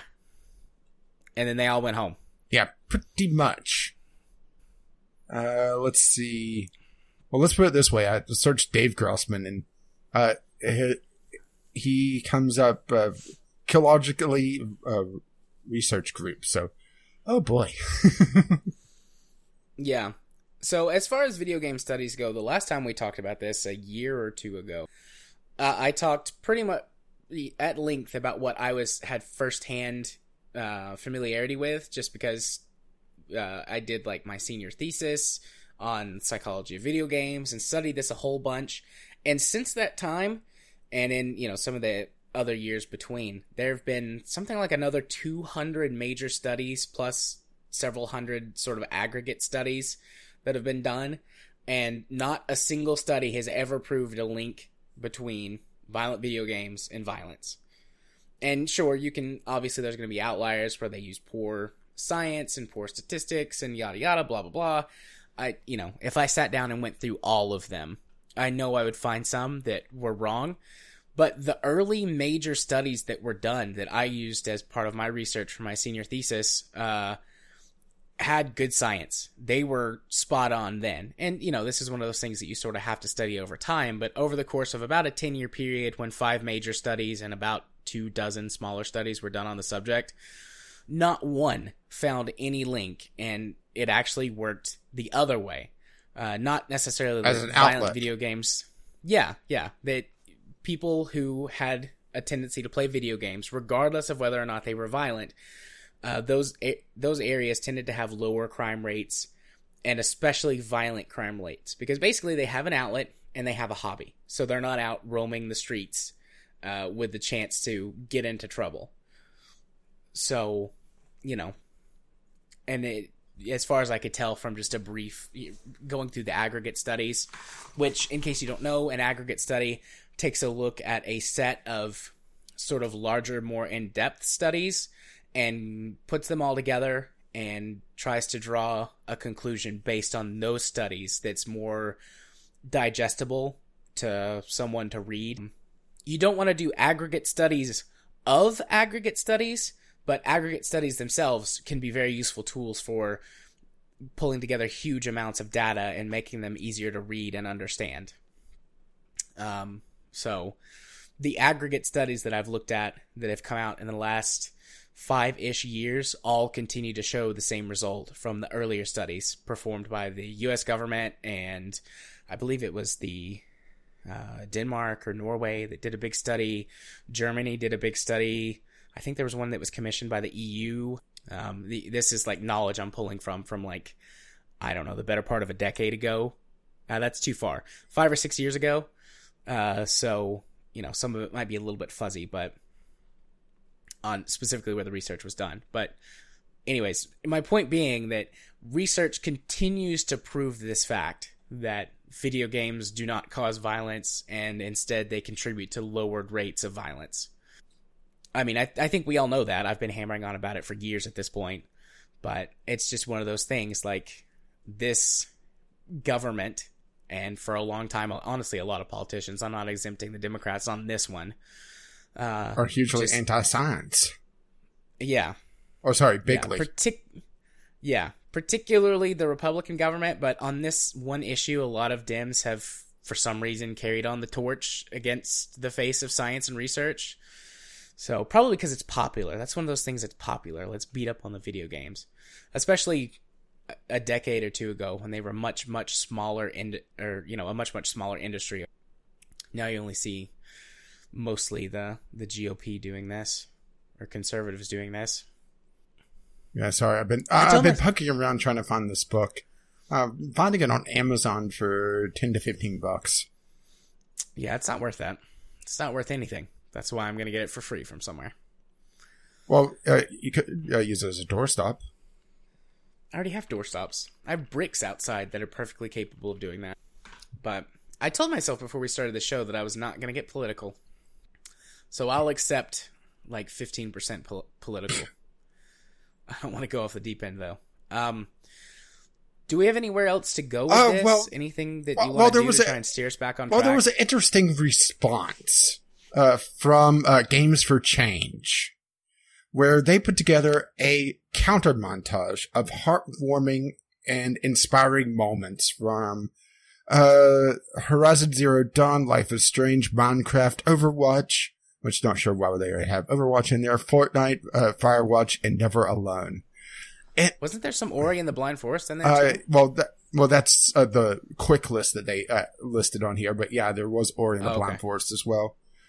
And this will be in the show notes as well under the PC Games in, or maybe I'll just clip it out into its own thing. And this is showing the kind of the counter argument where the politicians are going on and on and on about the mature video games, the rated R, essentially. It's like bitching about the summer blockbusters that are too violent when the kids are all watching, Pixar movies. So this is showing not quite the Pixar, but it's a interesting counterpoint, and it's an argument that I haven't really seen anyone talking about, is the fact that there are games out there for children that aren't these hyper-violent, hyper-realistic murder simulators that the politicians keep going on and on and on about, and keep bringing up this tired, old, scaremongering tactic, which granted that is Trump's primary strategy, is to bring up scaremongering old fears. And this is something that really should be watched, honestly.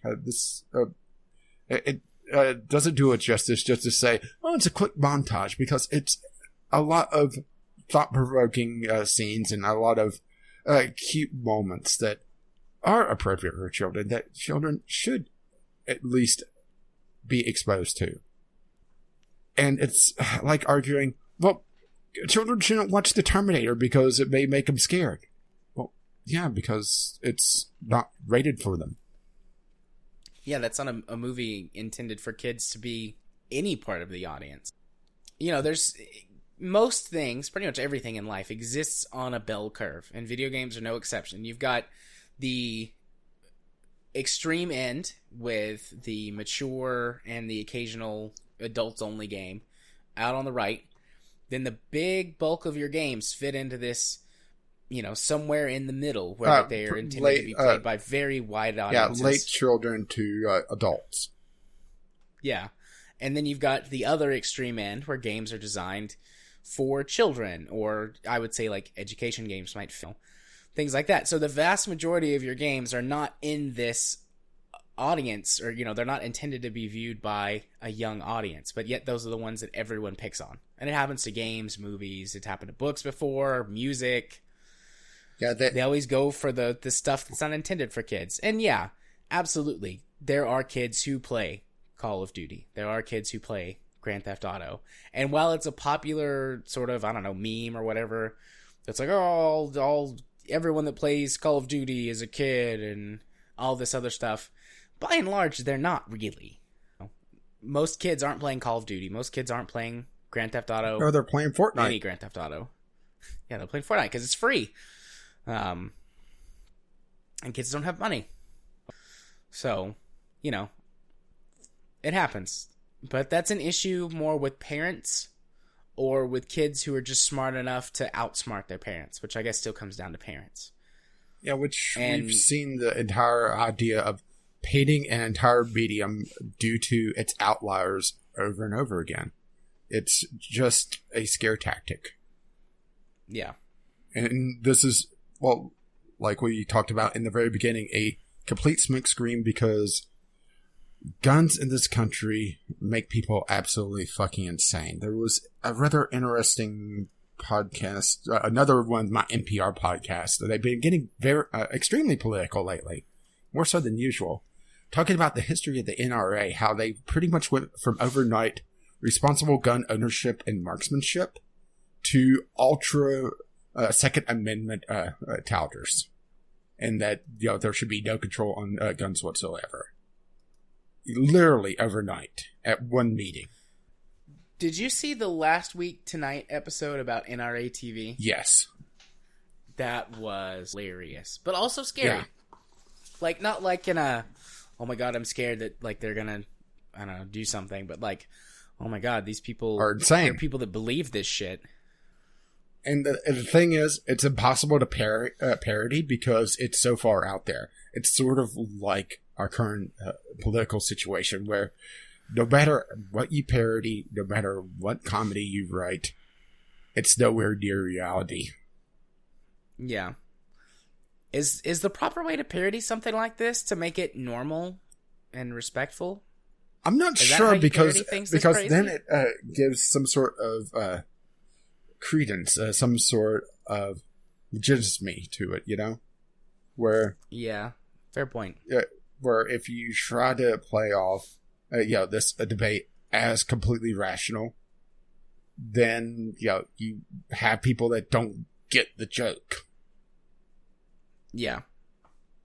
But, you know, for all we've talked about here, for all the round and round about this, I would be shocked that anything happens about this, because we've pretty much seen this already start to die down.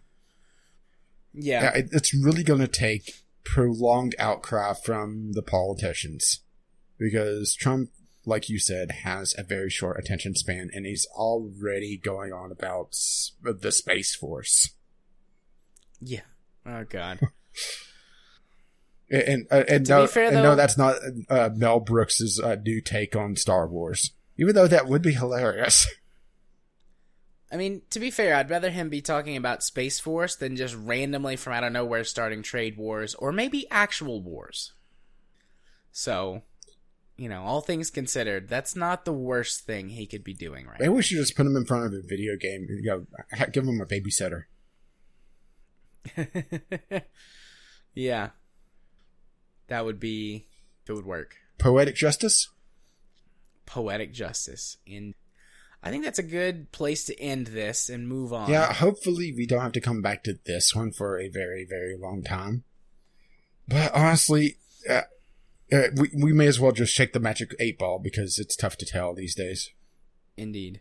I guess we'll just have to see if there's another mass shooting that gets the same media attention. Yeah, I don't want to think about that. Well, there's already been a couple.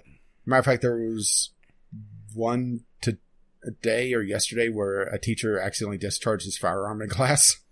Oh my God! Arm the teachers. Oh my God! I just buried my head in my hands. By the way, I could hear your spirit breaking. Yeah, I hadn't heard about that. Yeah, during the break, while I waited for you to come back, I went to check out the news. And the top thing on Reddit's news section: high school teacher accidentally fires gun in class. On the one hand, that's really comical. On the other hand, and both feet, it doesn't look like he hit anyone. But yeah, well, that's good. No, correction. It didn't talk about any casualties. It says 3 students were injured. So. Yeah, there you go.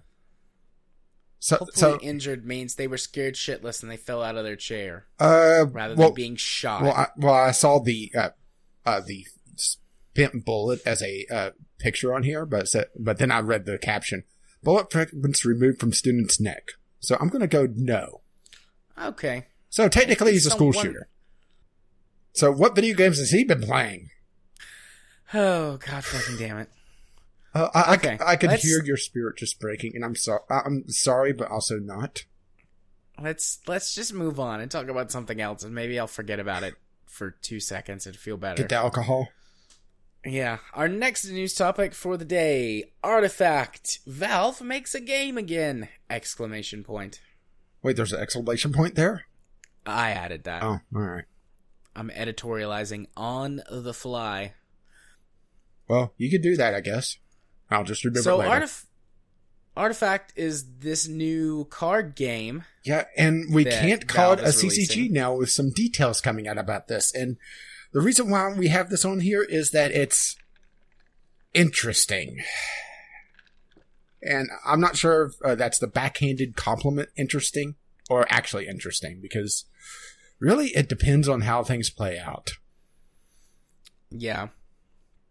You could go ahead. Well, I was going to say, so at the top, they've stated that it's not going to be a free-to-play game, and it's also not going to be pay to win. And that's going to be bullshit. I'm going bullshit on that one, because it's a card game, particularly with some of the things that they're talking about doing in this. Primarily, how they're... Well, technically, it's not a collectible card game. It's not a CCG. It's a TCG, a trading card game. They're bringing into play the Steam marketplace. And you're going to be able to sell individual cards like Magic the Gathering. And yep. I could see this going hugely pay to win, especially since it has a buy-in already. So you're buying in and you're getting a base set.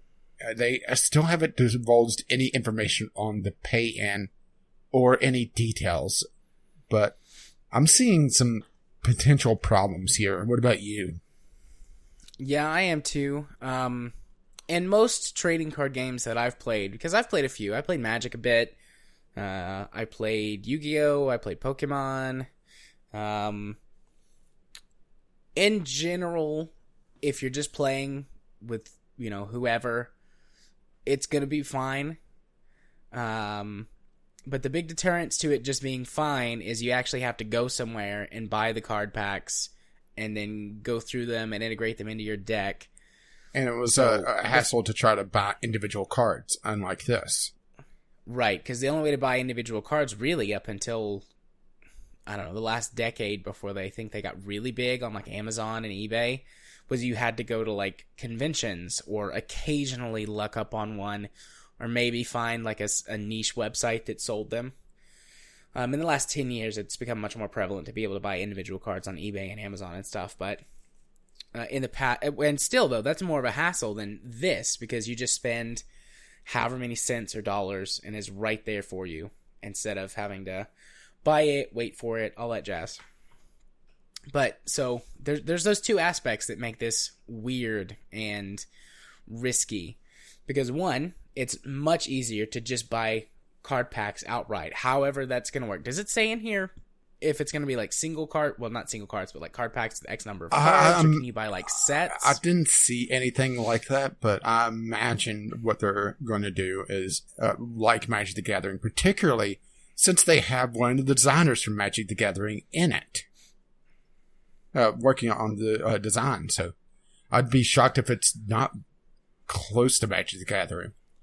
So okay. So you've got those two aspects. It's easier to just outright buy card packs, which increases your chances to get statistically better cards. And it's easier to acquire specific individual powerful cards to round out your deck or hit whatever the current meta is.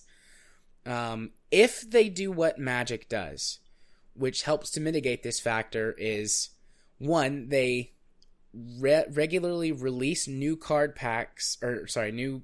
sets and discontinue old sets. Well, they already said that they are not going to season play. They're not going to remove card sets. Okay. They already said that. So something else they can do to mitigate it is if they have any sort of official tournament or ranked play in the game, they have seasons, which is what Magic does. And what Hearthstone's technically started doing. Yeah, which makes the cards in, essentially tournament and ranked play, it lessens the pool with which you can play with. You can also do, I forget what the term is for it, but basically random deck draws for tournament play. Yeah, drafting, thank you. You can do drafting, which helps mitigate that factor. So There's ways to combat it on that. Well, this is also a tournament or ranked player. Well, there's also the fact that this is a video game, so they can come in and make this essentially a, well, a living card game isn't the proper term for it, because that's usually reserved for buying a card game and getting all the cards, but a more fluid experience with the cards and be able to adjust how cards are balanced. Granted, Hearthstone tried this for a bit, got a lot of outrage, and then just started the power creep.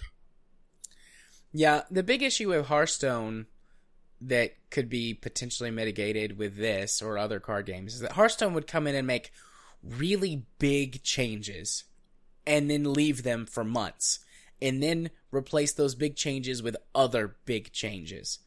The way to do that is very slowly tweak play. Slowly tweak, and also try not to bash the meta with a hammer.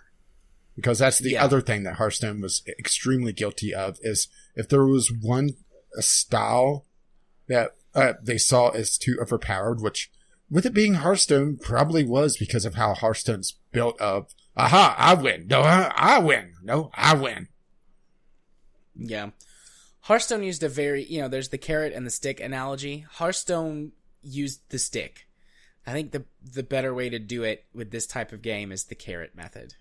Just slow tweaks, and instead of making certain playstyles worse, make other playstyles more viable. Well, something else that is a problem with Hearthstone, which we really can't compare the two too much outside of they both have cards, because Artifact is going more of a Magic route where it has different phases, sort of like Magic, where there's you're playing cards, and then there's a combat phase, and there's a second phase, it looked like. And it's split across three different battlefields, so you're essentially playing three card games at once. Really, really weird. But to me, I do like the idea. It's interesting. Once again, not sure how I feel about it. We'll see which interesting it is closer to release. But Hearthstone is very expensive, and there's really no single player to try to help fuel this.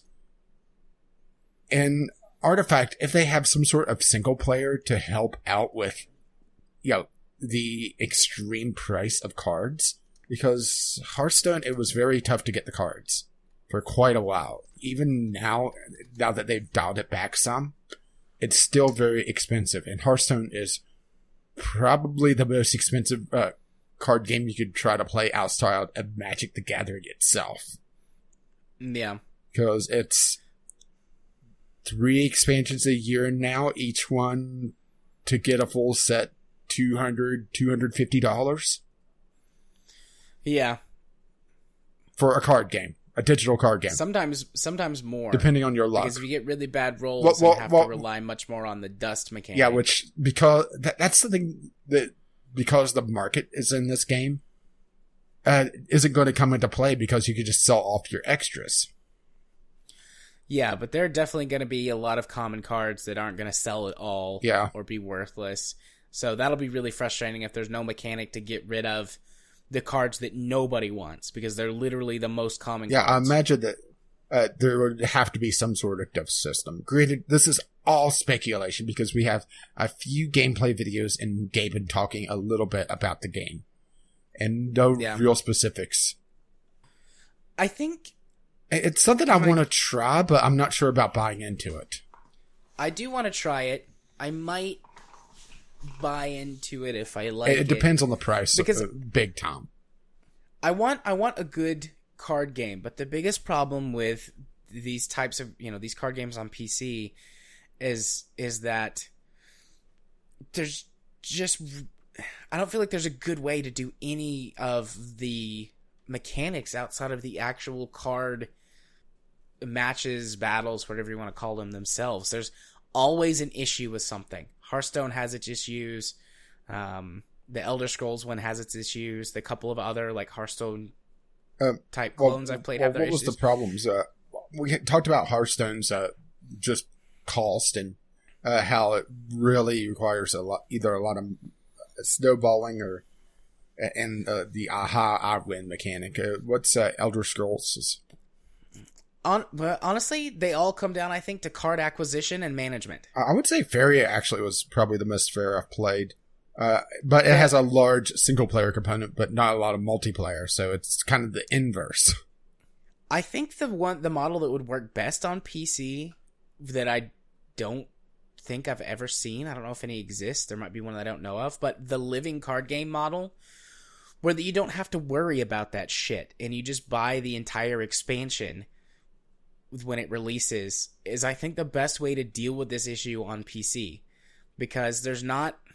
And, Artifact could change that with its using the Steam inventory system to create an actual secondary market for these cards might fix that problem. But since we haven't seen that before... Yeah, we've never seen this, have we? No. At best, you can use, like, Hearthstone's, dust system or its equivalent. I've seen a couple of card games that will let you re-roll cards. Yeah, Feria does that. Cards to upgrade them. Feria has the reroll system on opening a pack. So if you have all the packs, of course, it's the pretty standard model where all the packs have at least a rare, but you have an option to reroll one rare or higher card. And you get another card of that rarity. So if I reroll an epic, I'll get another epic. If I reroll legendary, I'll get another legendary.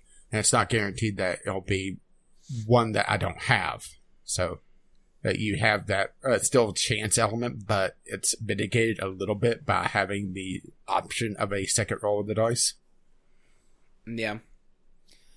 So I don't know. It's just hard. Maybe this might just be a maybe I'm old situation where I think that this is all and is just something that doesn't translate well to the digital space.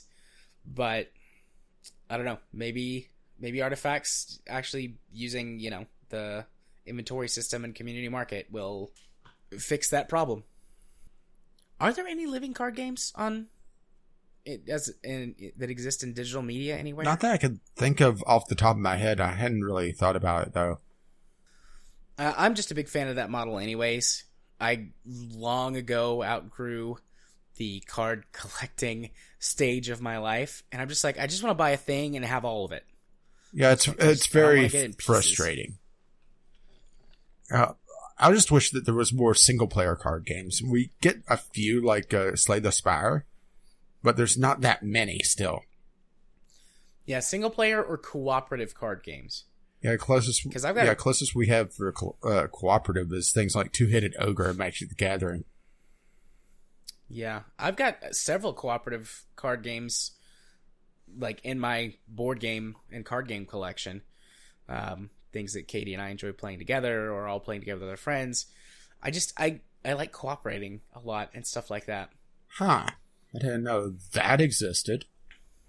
What? Well, I've just typed in cooperative card game PC, and I came up with the Dresden Files cooperative card game on Steam. Interesting. Let me just do a quick search. Didn't know that existed.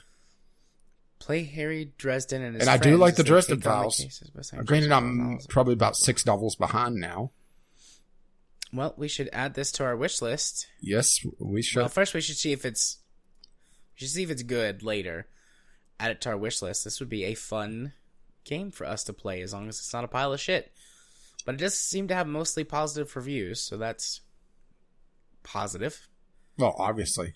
Well, I was just, that's literally the first thing that comes up in a Google search. It's the first thing that comes up if you type cooperative into Steam as well. Dresden Files cooperative. Yeah, it looks like Dresden Files is just all over this, but I'm okay with this. Yeah. Now, let's see. I want to see if there's a living card game on PC. Okay. Looks like this game's lowest price is only $17, but it just came out, it looks like, last October. So maybe this Steam sale, or this coming summer sale, it'll be down 50% off or something like that. Well, searching for living card game, Lord of the Rings living card game.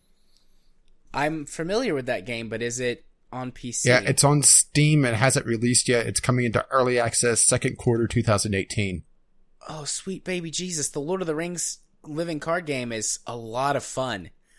You work together to go on quests from Lord of the Rings, basically, and you're given a scenario, and some of them, you know, they come from the various books. So it does look like we're getting some more diversity in the card game market. Available Q2 2018. Add to wish list. I will be all over that. Does it have... It doesn't say. It just says single player right now. Hopefully it's not just a local co-op thing, because this game is a lot of fun. I've played a couple of games with some friends that have it, and it's a blast. Yeah. Well, I'm not huge in the card game market, so I'm just seeing if I can find anything else off the first page, but it doesn't look like it. But then again, yeah, Living Card Game popped up, so. Yeah. It looks like it. Pretty much everything on this is directed me to Lord of the Rings. So that's two for the list. Sweet. Well, that makes me smile. Take all the smiles I can get. Especially these days. So, kind of, sort of moving on. This is a connected thing related to Artifact. But, yeah, Gaben has been talking about making more games. Indeed. Which, there's really not a lot of details coming out about this. We have known that Valve has been working on some VR stuff in the background, hammering away at it in the lab. But it sounds like he's working on, or the teams are working on non-VR stuff. Granted, I don't think we're going to get Half-Life 3. I don't either. And that's okay. I would like to see some genuine new IP. Because all of their new IP has always been really successful and typically has done something innovative. So I'd love to see some new IP from them. Something innovative. I would like to see them kind of branch out more from the first-person perspective. Because think about it. How many of their games have been first-person, either shooters or puzzlers? All of them? Dota. Yeah, so most of them. Ricochet. Remember, that's a Valve game. No. Is it on Steam? I've got Steam pulled up right now. I'm pretty sure I have the name of that correct. Yep, developer Valve. Release date, November 1st, 2000. Looks kind of like the disc game from Tron. Yeah, it's probably... Well, I shouldn't say probably. It is their worst game. And the most forgotten, for good reason. But yeah, they have very limited non-first person games. So I would love to see them to do something different. Granted, they have been working with that with their VR, which okay, it's still first person, but it's something different. And Valve has all the money in the world and all the time in the world to really perfect these games. Granted, sometimes that's a good thing, sometimes that's bad, because if you go into the developer commentary and listen to them talk about Portal 2 and how they playtested it almost to death in some places. Not to say Portal 2 is a bad game, but there is such a thing as trying to streamline too much or trying to overdo too much.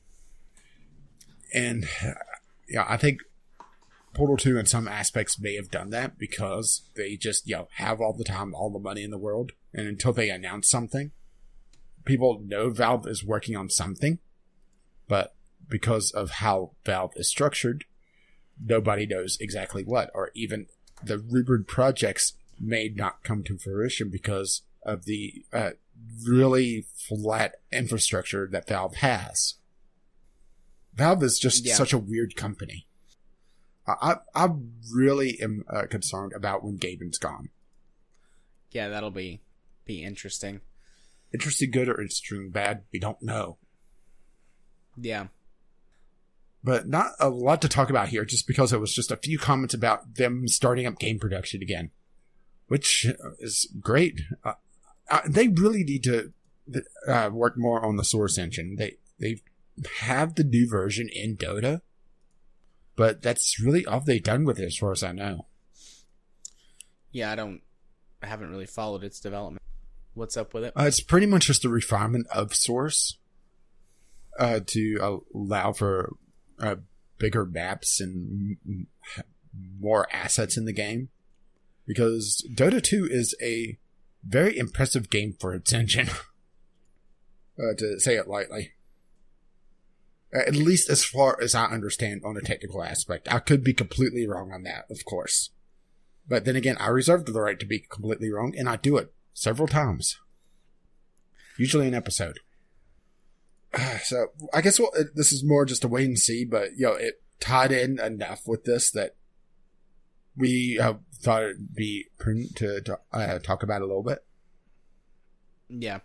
But hey, the Sleeping Giant's waking up.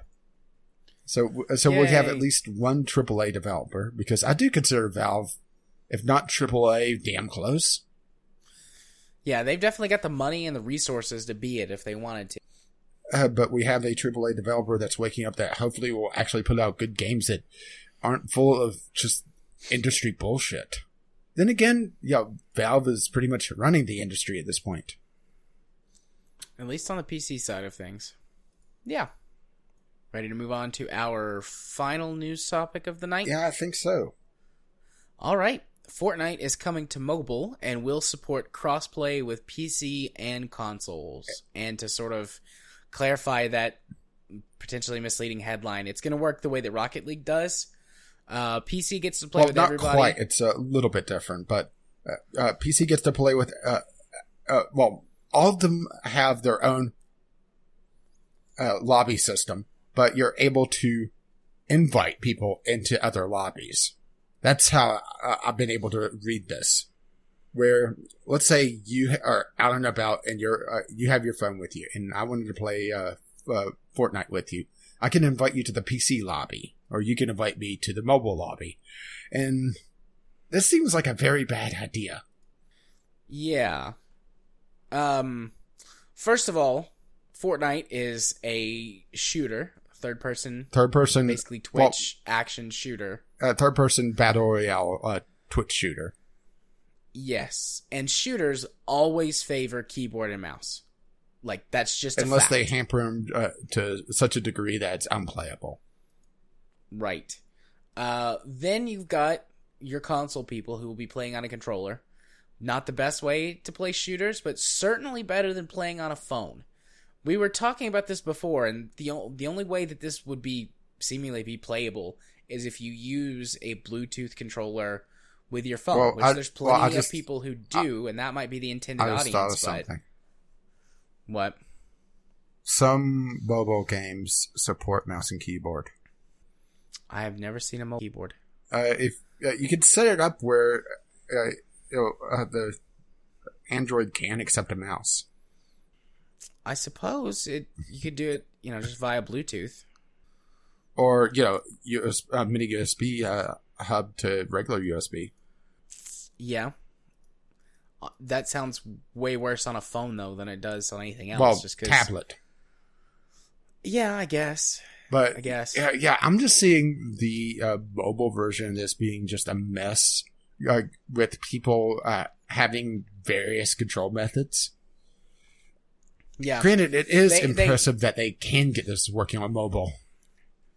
Mobile phones are and tablets. Well, I'm not talking about days. It working, but it being pretty much 1-to-1 with the PC version.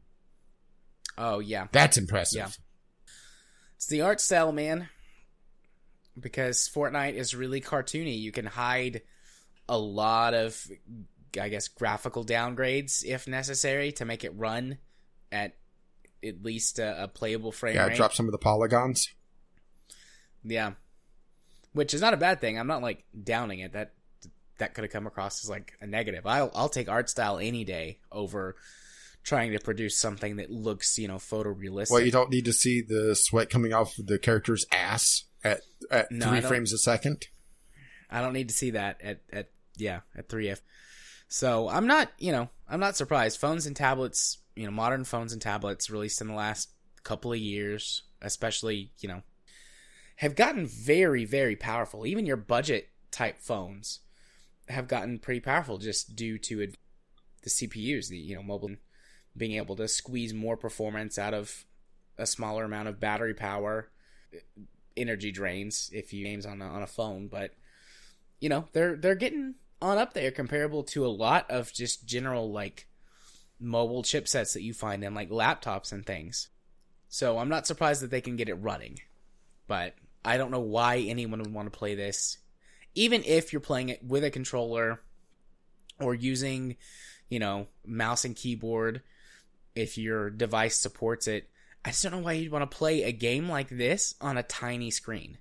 Well, I was like thinking a tablet screen is like 9 inches. I was thinking a pretty good sized tablet probably wouldn't be that bad. I mean, for out and about.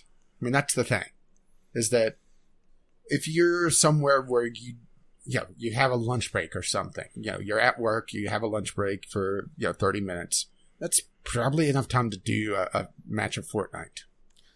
I think Fortnite matches are 10 to 15 minutes. They're much shorter than PUBG. Well, I was including, actually eating your damn lunch.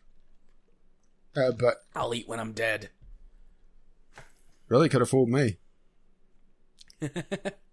But fat people jokes.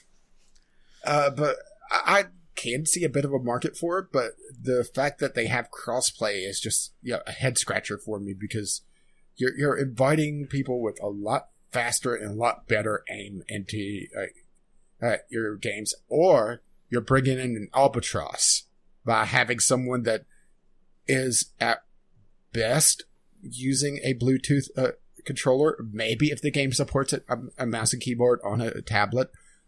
It does look like it runs fairly well, but we haven't seen full performance breakdowns of this game yet. So if it runs at 30, that is a bit of a hit, but not necessarily just because the server tick rate is more important in these games than your actual frame rate.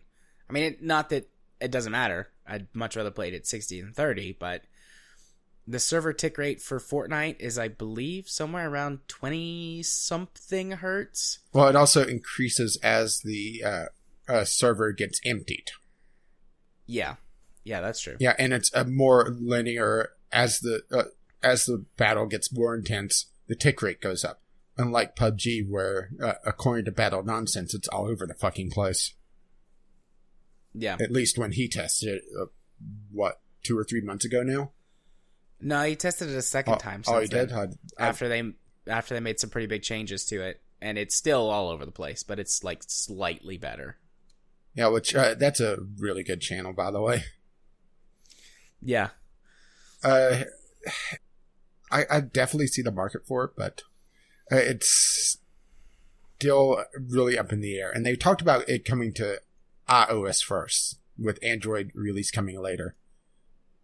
But Fortnite's turned itself around big time. It is amazing, just the turnaround of this game, because when it released, there was really a lot of not sure what to do with this. Because it was mostly a survival game. It's the DayZ thing going all over again, where at first it was a survival game, then it morphed into something else. Which H1Z1, by the way, has gone free to play after a week of being launched out of early access as a paid game, and boy, people were pissed about that. But I think the player count went through the roof, at least for a short time. I saw an ad for it somewhere, and at first I thought it was a new expansion for GTA 5, because it looks like GTA 5. They're doing some sort of automotive battle royale, which is interesting. Let's see. I'm going to H1Z1's Steam chart. Wow. Okay, so it went from about 9,000, which is respectable. That's actually fairly good. Granted, Battle Royale, that's worse, because it's 100 players. Which I really don't think a Battle Royale needs to be 100 players all the time. It jumps up to 41,000, then it's come back down to 28,000. So it's lost about half. And this is day average. Yeah. So we'll have to see how that handles, but interesting. Yeah. I mean, I guess there's no reason for them not to do crossplay, and I'm sure there is a small... Well, with this... Well, I don't know. I'm assuming a small percentage of the mobile market that they'll grab that... Well, let's put it this way. They didn't have while before. I was waiting on you to show up today, I was poking around the Google Play Store, you know, like I do every so often, trying to find something that is an absolute shit. And in the top 20 for me, I saw a cheat for Fortnite. It's not even out yet, but it's someone advertising some sort of cheat program that's just ads. At least it showed up for a short time. I'm not sure if it's still there, but the fact that that's there, you know, there it is something going on. Yeah. I think it was in top 3 games. I'm trying to find it real quick because I saw it and thought, oh, this game isn't even out yet. This is obviously some sort of scam. But the fact that it's so popular, the battle royale genre is just absurd how popular and how quickly it's blown up. Yeah. Maybe I'm old. It's just... it has to be a bubble that bursts at some point, though. It just can't keep going. Especially... Well, I mean, all of these exploding genres are at some point. Well, I was going to say, especially with how the matches are... What, 4 times the size of a regular shooter these days? 4 or 5 times? Yeah. Most regular shooters are anywhere between 8 and 16. Yeah, which you occasionally get some of them that go up to 64. But that's a, yeah, that's a rarity. Battlefront 2 was, what, 25? Or 20, I guess it would be 20. At least with that attitude. So, yeah. I don't know what Battlefield goes to. It's probably the same, like the 16 to 24 range. I might be wrong, though. I'm not a Battlefield player. Never really have been. But this is more of a curiosity, and I'm interested to see how this plays out. Yeah, me too. I mean, like I said, really, there's no reason for them not to do this. I just don't understand who would want to play the game that way. But I'm sure there are people who do. And, you know, I don't exactly fit into that subset, being, you know, a hardcore PC gamer who really cares about performance over just about anything else. Well, I think it would have been more interesting, and no, this isn't a rag on the battle royale genre or Fortnite in particular, if it wasn't Fortnite, but if it was another game like a turn-based strategy or something like that, that where you play doesn't really matter, because they talked about in the announcement, we believe this is the future of games. The same game on all platforms, console quality, graphics in action. Play when you want, where you want. For a game that isn't as action-packed, that is a bit slower, I think it would be make a lot more sense to be on mobile. Yeah. I've played... They've existed. I don't know if there's any out now, but there was one... It was a free-to-play, turn-based sort of strategy-type game that released initially on mobile, and then it came to Steam, and you could play either on the PC or on your mobile device. And you could, you know, take turns, not like play by email, but like, you know, you'd take your turn, and then the game would wait until the other person could pick up their turn and play. So, and that was a lot of fun. Well, Frozen Synapse did it on... mobile and PC, where it was an not asymmetric, but simultaneous turn system, where both players commit their turn, and then it plays out, and then they submit their next turn, and that works really well, and works exceptionally well on mobile, because you may see the notification, then, you know, have a 5-minute break, set up your turn, and be done with it. Yeah. Granted, we're coming into really two platforms that are of two opposite ends of the spectrum, where mobile really thrives when it's very short bursts of gameplay, very short interactions with the game. And a lot of the games are built around that, while PC is the opposite end, where hours long experiences, games 10 hours minimum game time. Yeah. And a lot less grind, a lot less advertising bullshit, a lot less loot boxes, at least for the time being. As a whole for the industry, not just at AAA, I should say. So it's two conflicting styles of game and two conflicting platforms of game trying to come together into this glorious, glorious mess. Yeah, I do. We've said this before. Well, I've said this before. I don't remember what you said, but I do think that in the future, something like 2 or 3 decades, there will be this large shift for most of like your general population where that there will be a device, a phone, a tablet, or some future device that, you know, we can't conceive of because it's a future device that does do everything. And that's for the general consumer. And then you have your hardcore, you know, hobbyist, enthusiast level that might have specific hardware, but that's going to become a lot more niche. I mean, I think PC gaming is still a little more niche than console gaming. But, I mean, PC gaming is a massive market, so I don't really think that it qualifies as a niche market. But in 20 or 30 years, when the type of whatever the technology turns out to be, that can fill that gap for 80, 90% of the population exists. Something like cloud computing, remote gaming. Yeah. Then we'll see that be the solution for that huge chunk of the population. And most things will be about the software, about the game itself. And it doesn't really matter where you play it. You know, you go home, your device, whatever it is, connects to your TV. You turn on the box. Boom, you can play it on the big screen. Yeah, you turn on the box, it connects to the TV, you play it there.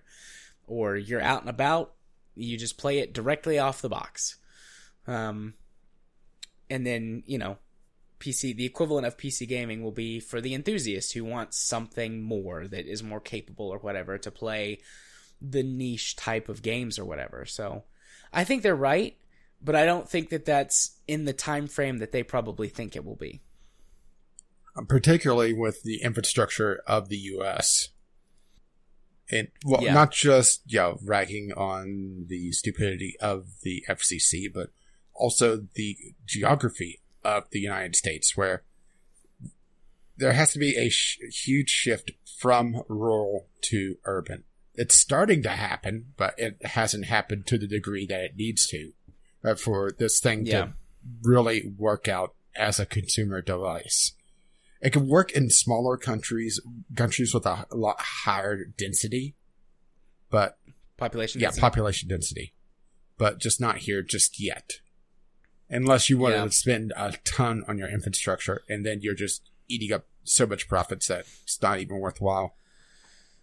Yeah, unless we have like Elon Musk do it. Yeah, I think another technology that we'll see become a lot more viable in the future will be satellite-based internet services. I know they exist now, but they have huge latencies, and they're extremely expensive. Speaking of Elon Musk, isn't he planning on doing that? Yeah, he is. Worldwide, I forget what he calls it, but like... Skynet. Blanket net or something. We'll call it Skynet. Nothing will go wrong. But I think in the future, that will become less of an issue. I've seen...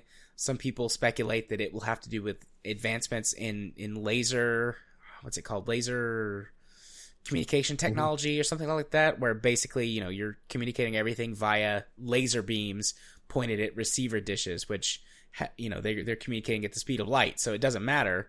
You know, you're not relying on radio waves or anything, which does, while being extremely fast, they do have a travel time. Well, aren't radio waves also the speed of light? You're talking more about less interruption with weather coverage because the laser can also, punch through, for lack of a better term. Yeah, radio waves do travel at or very near the speed of light. I can't remember. Waves are a form of light, just a different spectrum. But they're much more susceptible to degradation and interference. They take longer to be transceived, basically. So there's latency on the processing end, whereas a laser can do that much faster. And you can already do it to a certain extent. I've seen office buildings that use laser transmitters to extend their range to another building without having to put in essentially ground lines. And the communication is, you know, comparable in speed to wired infrastructure. You just have to go out and turn the dish every once in a while when a bird whacks it. Or it gets fried. It gets fried whenever it goes between the beam. Yeah. But, you know, that's just one sort of speculation, like future tech thing I've seen. There's different radio frequencies, and as the technology to process essentially radio waves increases, you know, gets better, the links. So there's a whole bunch of ways that they're looking at doing it. But I think that's going to be a huge thing in the future. Because, yeah, the United States and a lot of other countries have got an infrastructure problem that would cost so much money to fix. I mean, we want it to happen, and I really rag on companies and even the government for not being willing to do this. But also, it's really fucking expensive to lay thousands, tens of thousands of miles worth of cable, because you have to go everywhere if you're going to do it. You know, you can't just do an upgrade to the backbone infrastructure, because they've already done that, and it helps a little bit, but you know, it's not enough to get everyone those speeds. Well, so. Also the problem is just a cost benefit analysis. You have to sell it to the politicians. Yeah. And well, we've already talked about how the politicians are shifting more and more anti-science and more just gut feelings. Yeah. You know, and thoughts and prayers, of course. I must hear the Twitch as well. I wonder how long it's going to take us until we get, like, someone who seriously, on a big national stage, campaigns as, like, an internet candidate. I've seen him in, like, some smaller local elections. Someone runs as an independent candidate, like, I'm an internet candidate, and I'm going to deal with issues revolving around the internet. Net neutrality. Well, I thought you were going to say have a meme as a candidate, because we already had that. No, I'm not talking about that. I know who you're talking about. But I wonder how long before we're going to have, like, a big mainstream candidate say, I'm an internet candidate. Or a, maybe I'm from the internet. I'm here to help. Say it as a maybe as a tech-based candidate instead. Maybe that's a better way to say it. Although I guess, what's his face? Facebook man. Zuckerberg? Zuckerberg has talked about running, and most people think that's a bad idea. Well, better than Oprah, at least. Yeah.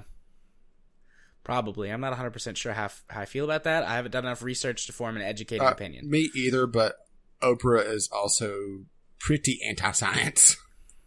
Yeah, she is. So, although she'd give everybody a free car. And bees. Oh. We ended up talking on this a lot longer than I expected. Indeed, we did. We're going to start running up against our new time barrier soon, so we should probably move on. Yeah, just mosey. Yep, mosey on over to the weekly community corner, where we have, what was it, one tweet and a question this week? Yeah, we had a tweet and then a question from the list, which I'm going to populate with my old questions of the week.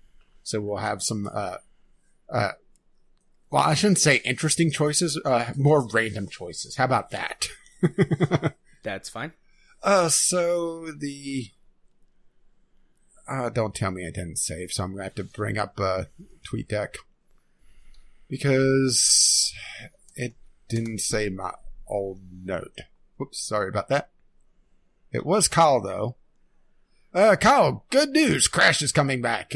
And the Angry Pants letter. Bad news. That shit takes forever and a day to record and edit, and will be a next week thing. Well, I guess we'll see in 7 days. Yeah. But hey, our Kerbal's coming back. Woohoo! Speaking of Kerbal, so I hope that somebody talks about the new, what is it, the history? Making History update to KSP. Yeah, they also released a free patch that had some of the things that they were talking about being part of the expansion in it, which was a little surprising. Yeah, I saw the patch, but I didn't see what was in it. Well, the main thing was parachutes. New parachutes? No. Parachutes on the Kerbals. Oh, okay. They have to be level 3 or higher, which is pretty much coming back from the moon, then they get issued a parachute. You have to prove yourself responsible before you get a parachute. No. They don't prove themselves responsible. They prove themselves as non-expendable. We can't afford to lose you now. And the other thing was a built-in texture switcher. So you could swap looks of parts in the base game.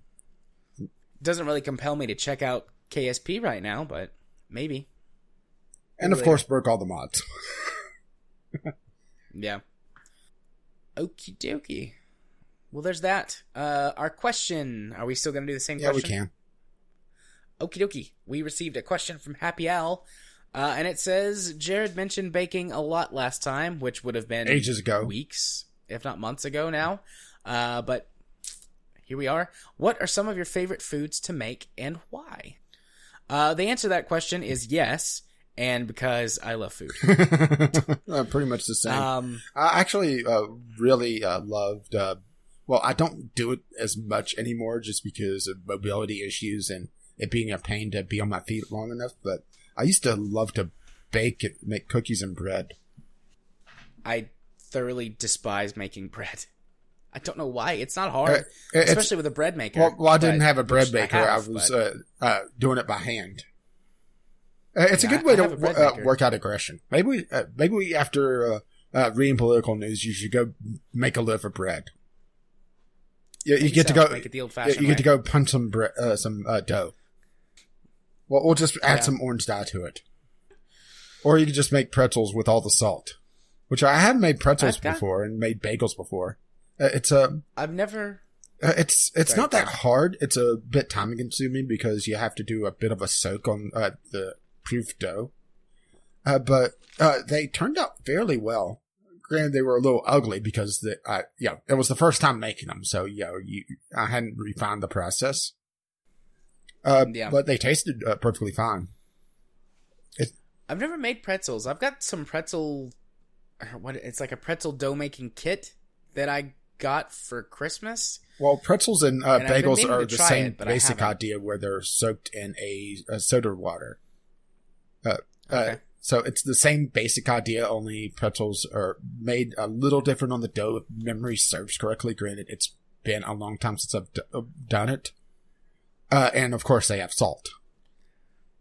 Right. And maybe cheese, depending on how fancy you make your pretzels. Yeah, I probably wouldn't put cheese on a pretzel. No, in the pretzel. That's me with my issues. Oh, in them?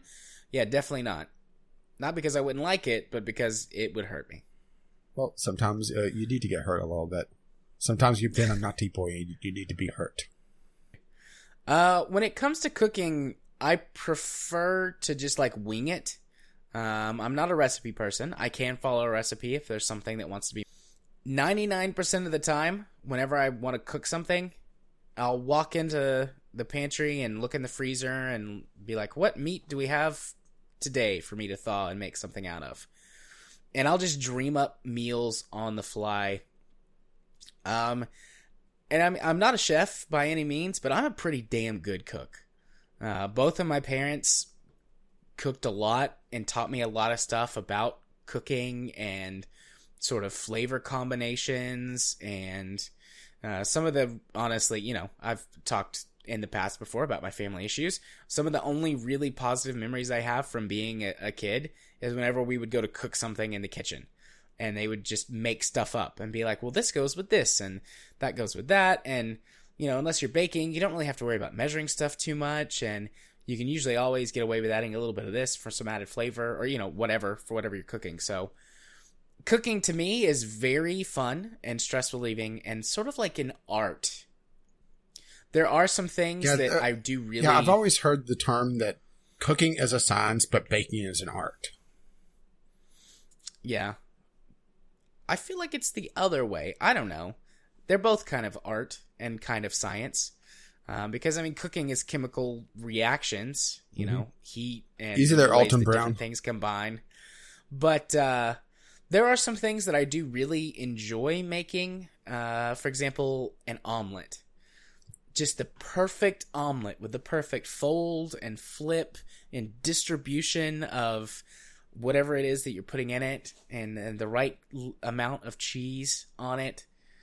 Making a perfect omelet is something that I really enjoy doing and actually put a lot of time and effort into. Also grilling things. I have got some really interesting methods for grilling things that can produce some amazing flavors, especially chicken and steaks. For example, one thing that I just dreamed up one day was taking coconut oil. Well, you've lost me already. When you buy coconut oil, it comes as like a solid or a cream. I don't know exactly what you want to call it. It's sort of like butter, I guess. I don't know. I never bought it. I despise coconut. I really like that. I hate everything coconut except coconut oil. Coconut oil is delicious to cook with. It does add a bit of a sweet taste to a lot of things if you overdo it, so you have to be careful with that. But one of the things that I do for grilling sometimes is take some coconut oil and melt it in the microwave. And then get whatever it is that I'm going to be grilling. I typically do this with steaks because steaks usually come in a thinner cut so that you can sear them really quickly on the outside but keep the inside medium rare-ish, depending on your personal preference. So they're thin enough and you can get away with doing this. You melt your coconut oil, you put it in like a Tupperware container, and you put your steak inside of that, and you put whatever you're going to coat it with. I use a lot of dry rubs as opposed to like marinades and stuff. So whatever it is. We get it. You like to rub your meat. Oh, yeah. So whatever it is that I'm coating the steak with, I put it in it. And then you put that in the freezer. And you leave it for, a couple hours. Typically, I like prep it the day before, put it in the freezer overnight, get it out a couple of 3 hours ahead of time, so that the steak inside will start to thaw, and the coconut oil will stay solid because it's reformed, and then you grill it that way. And you get this really even coating of oil and ingredients on the top. And it grills. The bottom will just melt away and go into your grill, and you'll get some flame up and some little bit of sear. You have to be careful not to char it though if you leave it in the same place because it is oil and it'll catch your grill on fire. But everything grills from the top down to the bottom as the coconut oil melts. Your flavors get in, and you flip it. You get a bit of an uneven cook in the middle because you want to keep your seasoning on top for as long as possible. And then you flip it and sear the other side and then pull it off. So you do get a little bit of an uneven cook in the middle, but goddamn, is that some good meat. You can get a lot of really good flavors mixed in there. Well, I think we found the title for the episode. Jared talks about his meat. I'm not going to put a swear in the title, but goddamn, that's some good meat would be an excellent title. I'll just go with that's some good meat. I'm going to go add that. Jared likes to rub his meat. Also, something else I like to make that's very simple is waffles. I cannot make a good waffle to save my life. Well, I have a Belgian waffle maker. Yeah, the fancy type that just flips around. And yeah. Found a recipe and I've kind of modified it over time. Basically, how I work is I start off with a recipe and make it as stated the first time, and then I start to slowly change it. And this waffle recipe I have, the batter comes out pretty thick. I mean, just it doesn't even flow, but it works perfectly for my waffle maker because of how it comes together. Yeah. And it makes some really crunchy on the outside, but very soft in the middle because of all the leavening of all the, I use self-rising flour just as a bit of a cheat. I mean, the only difference between self-rising and all-purpose is that it has the leavening agent and the salt built into it immediately. Granted, you can't really change the ratio, so it's less versatile. And if you need something that doesn't need the baking powder, then you're kind of screwed on that front. And also, my waffles are loaded with butter. and sugar. So they crisp up really nicely, and they're buttery, and you don't even need to put butter on them. But I'm sure you would. Yeah. Actually, probably not. Well, I also... Not me, Katie I also would. Use the same recipe for my pancakes, and because the batter's so thick, you have to kind of spread it out. It doesn't come out into a pancake shape naturally, unless you like your pancakes kind of oblong with a big bulge in the middle. But it makes some highly thick pancakes just because of how thick the batter is. Yeah. I prefer thin and crispy pancakes. I like mine light and fluffy. I was really hoping you were going to say I like mine thick. Extra thick. Yeah, Katie's the waffle maker in our house. She can make perfect, crispy on the outside, fluffy on the inside waffles every time. And I just can't. Well, see, part of mine is the waffle maker itself because, it's a rather nice waffle maker. Yeah. Something else that I really enjoy making the perfect version of is fried rice. Asian-style fried rice. I can make fried rice as good as Chinese restaurants. Well, see, I'm limited on my Asian stuff here. I have a friend that grew up in Taiwan. Yeah. And she was talking about... you should try this because we were talking about different recipes and I wanted something kind of easy and quick to make because of my limited time on my feet. And I said, you're way overestimating the amount of Asian stuff I have available. She said, well, it's available in all supermarkets. I sent her a picture of the Asian section of the market I go to, the one that's within hobbling distance of me. And I'm able to get the entire section in one vertical photo on my cell phone. And she said, that's not the Asian section. That's just a bunch of noodles and salsas. I said, welcome to my choice. Yeah. There was Pocky, though. So I got that going for me. We've got a surprisingly high number of Asian cultures in the area, mostly Chinese, but there's also Vietnamese and Japanese and some others in our area. So, I mean, there's... Well, a lot of the major families here are Italian. So there's a slant towards Italian stuff in the supermarket as a result. Yeah. The secret to making good fried rice, you got to get your technique right, get your cooking times right, because fried rice is really dependent on your cooking time. The two most important things, get good rice, something like jasmine white rice, and use sesame oil. Other oil doesn't cut it. I mean, you can make fried rice with other oil, but sesame oil is where it's at to get the flavor right. Also, don't add your soy sauce until like the last minute or two of cooking. Soy sauce burns really easily, and it tastes wrong if you put it in. Those are which I imagine that's probably the problem with a lot of fried rice I eat. Yeah. Okay, I've never tried making fried rice myself. Yeah, fried rice is really easy. You can obviously add things to it, but you want to do it more like at the end if you're going to add stuff to fried rice, except for egg, because you want to cook your egg with your fried rice so it gets all that flavor. But anything else that you want to add to fried rice, add it at the end, like when you add your soy sauce. Or even after the fact. Well, I'm thoroughly hungry, so shall we move along? Yeah, we can go ahead and move on. Do a quick community corner, and then I have to go poke the bear and get a snack. Yeah, you mean I'm Discovery Queue. As well. Yeah, what did I say? Community corner, I was about to say. We're kind of through that, but if you wish to contribute to the community corner, you can email us vglpodcast@gmail.com. Or tweet us, VGLPodcast, on the Twitter. See, I remembered it this time. Indeed. We usually just move so swiftly along. By the time I remember it, we're already into the music. Speaking of which. Yeah, go for the theme song. Which I got something immediately that's interesting. I did too.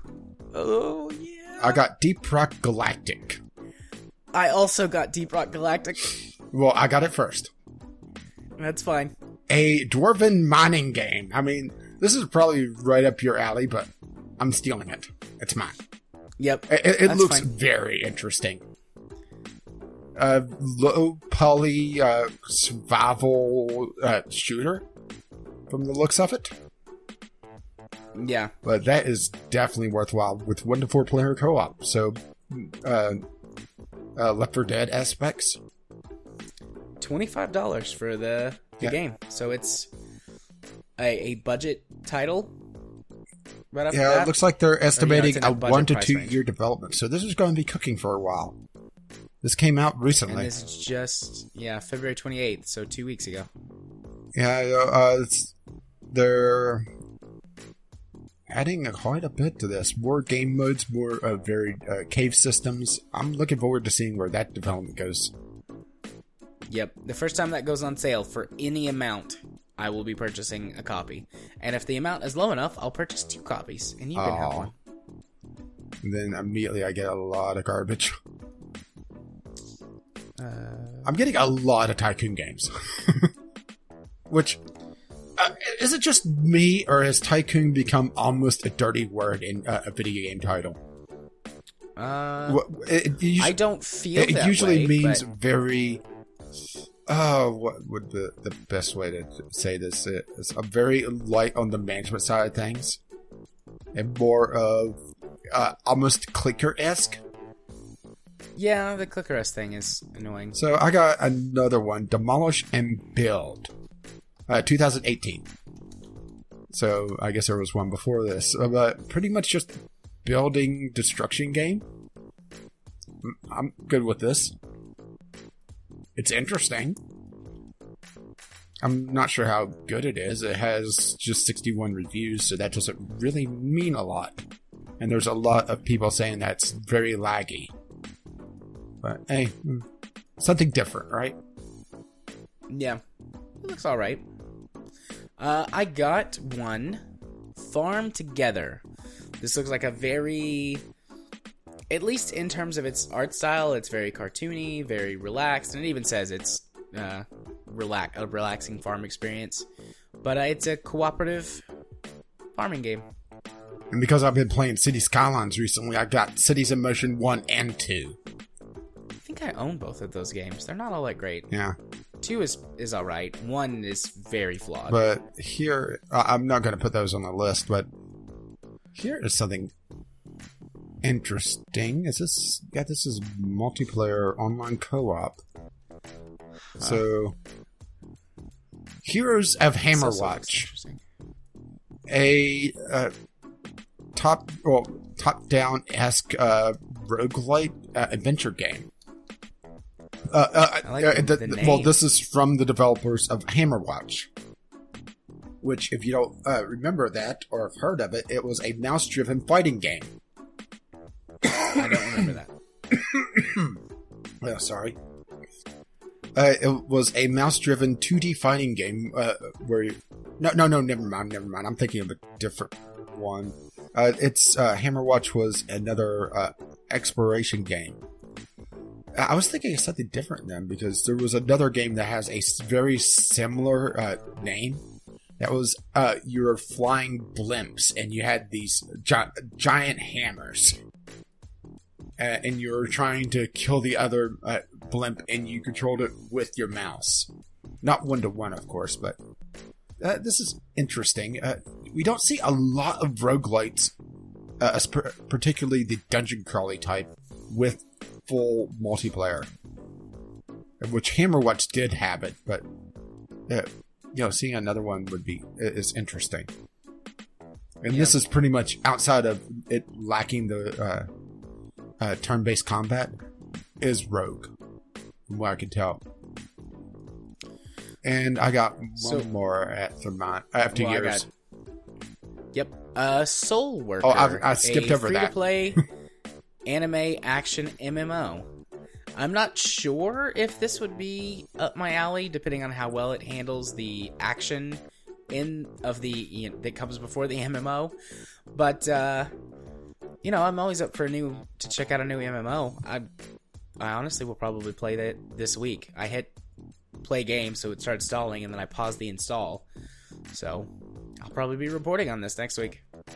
But looks all right. Well, I got Guns, Gore, and Canal Elite 2. A 2D run and gun game from the looks of it. It actually doesn't look too bad. It's definitely not high fidelity. It looks more in the budget range of things than the graphics. I was taking a look over at the other one. It doesn't look, like I said, it doesn't look too bad. I've never heard of this game. But it's rated fairly well overall. Both of them. What is it? Guns, Gore, and Cannoli 2. Yeah. But yeah, run and gun action. Trying to find anything really more on this, but it's just, not a... the game... Well, sorry, that's the... Here's the premise of the first one. The game tells the story of Vinnie Cannoli and his mob family, set in the fictional thug town circa 1925, the height of Prohibition. Beneath the city overrun by zombies, there's a dark story of conspiracy and betrayal. Interesting. And it has 4-player local co-op, at least the first one. I'm not sure if the second one went online or not. It doesn't really... it says online co-op, so looks like they added that. So definitely worth looking at least on sale, I think. So I got another one. This is another MMO. Project Gorgon. It's got a buy-in, so I assume that it's got some sort of microtransaction market. Maybe no loot boxes, I don't know. I don't see that. But it says unique experience, blah, blah, blah, blah, blah, blah. What do you play to trigger all these MMOs? I don't know. I haven't played an MMO in a while. But going through the whatever features, let's see. Shopkeepers keep inventory from other players to encourage the use of shopkeepers more, especially in new player areas. If you're experiencing an elemental damage like being on fire, you can jump into a lake to put it out. You can inscribe messages into items, write books, or leave notes for other players in the world. And a couple... It's like it's more of a sandbox than anything else. Content. Player housing that's not instanced, so if there's no... Depending on how big the PvP versus PvE is in this, it could... How is this supposed to be an early access? And this just released today. Well, I guess yesterday now. It says the price will also increase after it leaves early access. And this is not a cheap game. No, there's $30 right now for its launch sale. And it's $40 after it leaves. So it's going to be full price AAA pricing, I should say. Most likely. I'm going to do some more research. I'm really tempted to buy into this. Start playing. I'll see if I can get a review key first and then do a little research otherwise. But this looks like something that I would really enjoy if these systems even work half as well as they're outlining them here on the store page. What's that? You just found your replacement to Eve? Maybe. I don't know. Depends on how their mining system is, right? Yeah, it depends on how good the mining is. No, I'll do some research into this week. Very quickly, let's see if it's on key mailer. Oh, good. Request key. I'll give it about a week. When does it go off its launch date? It goes off on March 19th, which is next Monday. So maybe I'll give it till Sunday to see. But yeah, I'm thoroughly interested in the idea... Of a sandbox, a sandbox MMO. Yeah, I've played a couple, Eve. But I've played a couple others besides just Eve, and I really enjoy the large amounts of player freedom and things like that. But the ones that I've played before, you typically die because it's in the past has been a much more difficult market to get into. But MMOs have gone through a big lull. And we've seen a few new ones recently being released, so maybe this one might find a cult following. And if they do some sort of, even though it would be terrible for any sort of PvP combat, if they did a peer-to-peer system as opposed to having servers, it would at least be playable without a big population, because there was on for, I don't know. I'm going to do some research. I'm going to stop talking about this and do some research later. And that's it for the Discovery Queue, unless you really wanted to do another one, but I think we're good on this. Shit. Like a dummy, I closed that tab. That's my Discovery Queue. I have two games left. I got Heroes of Hammerwatch 2. As in also. Yeah, it doesn't look too bad. And junk. So yeah, that's my queue done. Cool. DCQ yeah, this once week. I got past all... Well, I got a bunch of Tycoon and a bunch of City Builders. Which I understand the City Builders because, yeah, City Skylines. And having a set trying to figure out traffic. I don't know what I've played to trigger... Oh, maybe Torchlight. Maybe. Torchlight's not really an MMO, but... Online multiplayer and fantasy-based. Let's see what tags it's got listed. Online co-op, online... Yeah, it doesn't have a lot of tags, actually. No. But Gorgon has early access, obviously. Sexual content, so you're all over that. I didn't even notice that one. Sweet. That's just a bonus. Massively, I think we just determined your class. Whore. Yeah. Man slut. With pink hair. Massively multiplayer, indie, violent, and RPG. They don't have a lot of tags just yet. Well, yeah, but it just released, so... It's been a very long time since I've actually started playing a game at the beginning of its early access period. Yeah, I think the last one well, not counting ones that I did for Sunday Sampler that I played early on. I would say probably Besiege is the one that I've done the most as it's updated throughout early access without being prompted or, yeah. It's like, here, try our game. Yeah. Which, hey, sometimes the ones I try, that I'm prompted are really good. Sometimes they suck. And sometimes they're a real surprise. So like Clone Drone in the Danger Zone. That's probably the biggest surprise I had so far in the Sunday Sampler on the early access front. Because I went that really expecting to hate it. I'm really sad. What? I just clicked over to Reddit. Stephen Hawking has passed away at 76 years old. Wow. Just happened. 42 minutes ago was when this was put up. So I guess he died today. Yeah. Well. Or yesterday. That depends on time zones. Yeah. Damn. I mean, he lived a lot longer than anyone really had with it. Now I'm blanking on what he had. But I know that the expected lifespan for his disease was just a few years. I think he had ALS. I don't know what ALS stands for. I couldn't recall exactly what it was, and I didn't want to make a guess, you know? Amyotrophic lateral progressive degeneration of the motor neurons of the central nervous system leading to wasting away of the muscles, and also called Lou Gehrig's disease.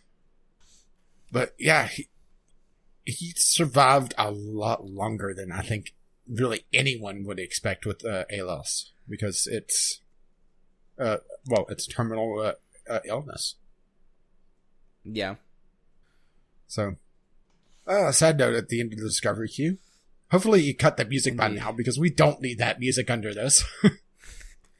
Okie dokie. Well, let's move on from that to the part of the podcast where I go first and tell you all about my things. I have a YouTube channel on the YouTubes. You can find it by searching for Gaming Psychologist. This week we have Kerbalcast stuff. The next batch or few... Kerbalcast archive shows.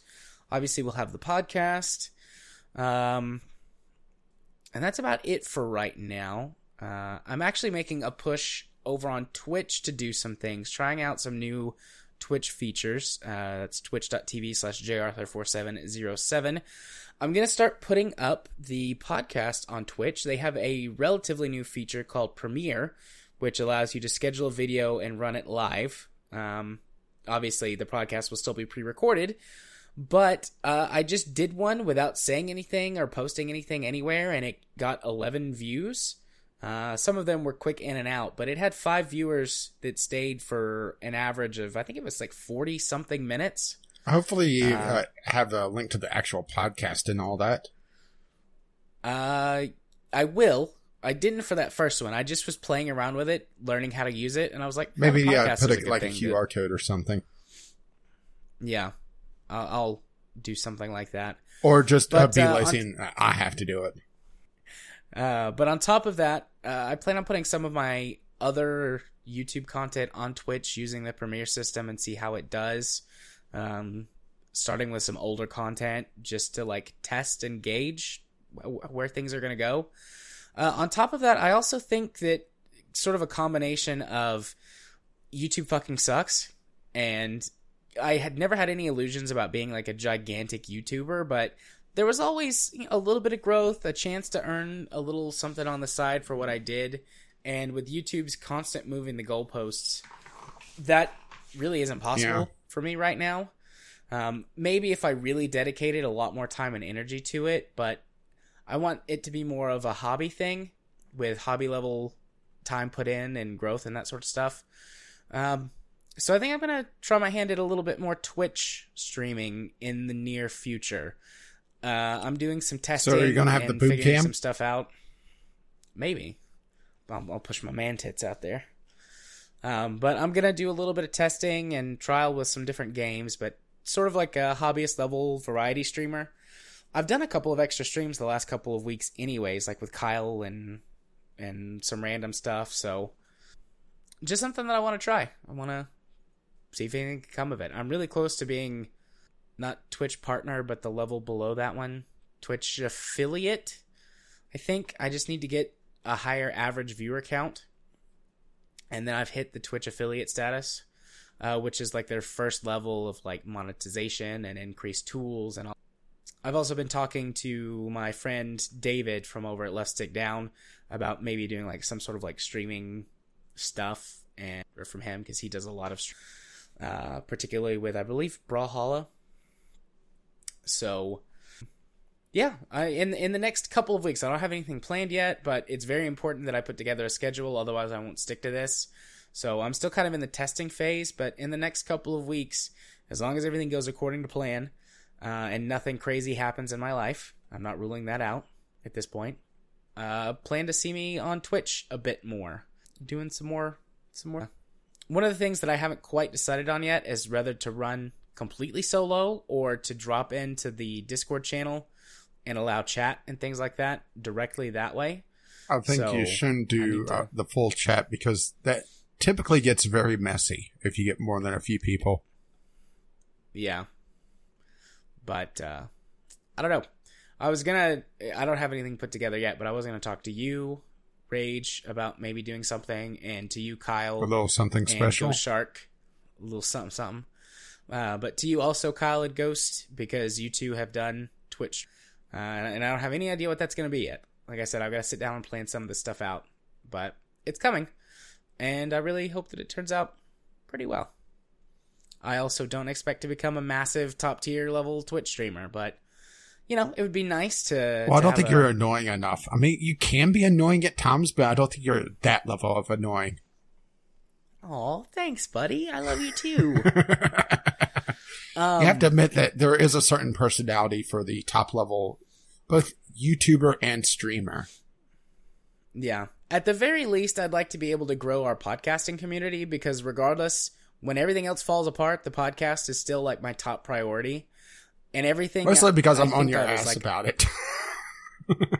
Well, I mean, the podcast is the most important thing to me anyways. And so everything I do, I try to channel back towards the podcast. So at the very least, have it be an advertising sort of trickle to get people headed towards the podcast. But, you know, we'll see. I just want to put this out there so that people can start checking out my Twitch channel a little bit more, and see if that's something that you guys want to participate in. I skipped over the Twitter because I went to the Twitch, so let me go back to my Twitter. If you want to follow me on Twitter, you can do so at JMA4707.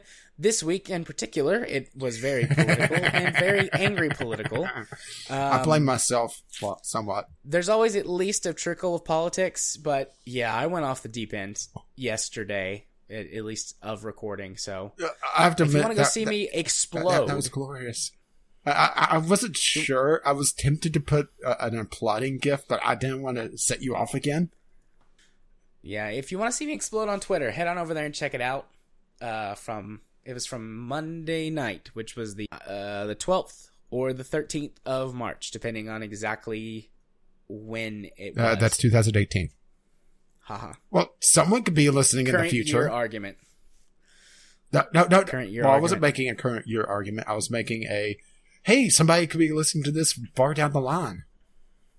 That's true. Well, assuming that we survive that long, as a people. Hello, people from the future.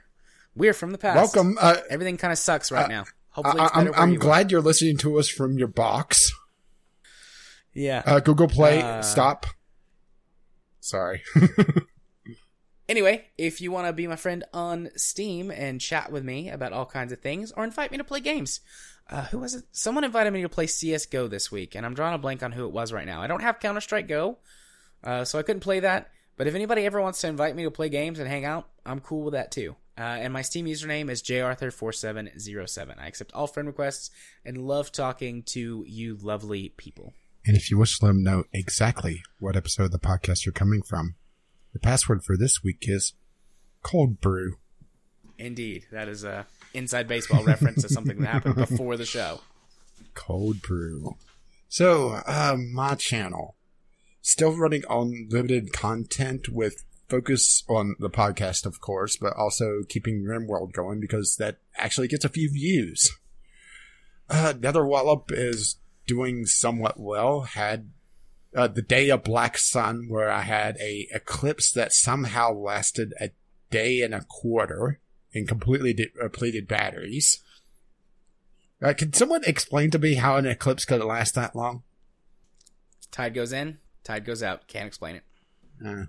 Damn Bill O'Reilly and his scientific argument. But yeah, well, I lost a second person this week. It was the resident nudist. Turns out, combat armor, kind of important. Who knew? Well, they bitched and moaned every time I had them wear even just an armored vest. No, I must be free. Oh, my spine.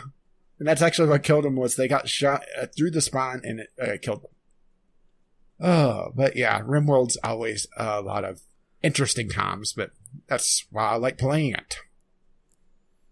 You can find that over on Gaming with Caffeine Rage on the YouTubes. I'm still behind on recording Civ. I intended to play it or to record it Sunday night, but our recording time for Divinity Original Sin went a lot longer than I expected. And by the time I would have rendered it and got everything done, it would have been a little late for me. So I ended up just skipping again this week. Which I don't think anyone has really noticed. Except maybe Kyle. Because he hasn't been able to complain about everything I've done wrong. But speaking of Divinity, we are getting ahead on our content, so we should start looking at a release date to start that up again. Hey, I'm ready. I've got all those episodes edited and already uploaded to my channel. Well, I need to render them, so I need at least some time for them, and probably... I would like to get one more recording session done, so we release and we have a good month worth of content for whenever you get the plague again, or I get the plague, or the plague's involved somehow, you know? Yeah. Because that's been part of our problem, is that we've just, either one or both of us has been sick. And, yeah, well, February just sucked for me. And Sunday Sampler, of course, is always ongoing, and I have some interesting choices this time around. It's always feast or famine, and I have something that actually looks decent, that isn't gonna piss me off and I'll rant for a half an hour about a titty game, and the gameplay in it.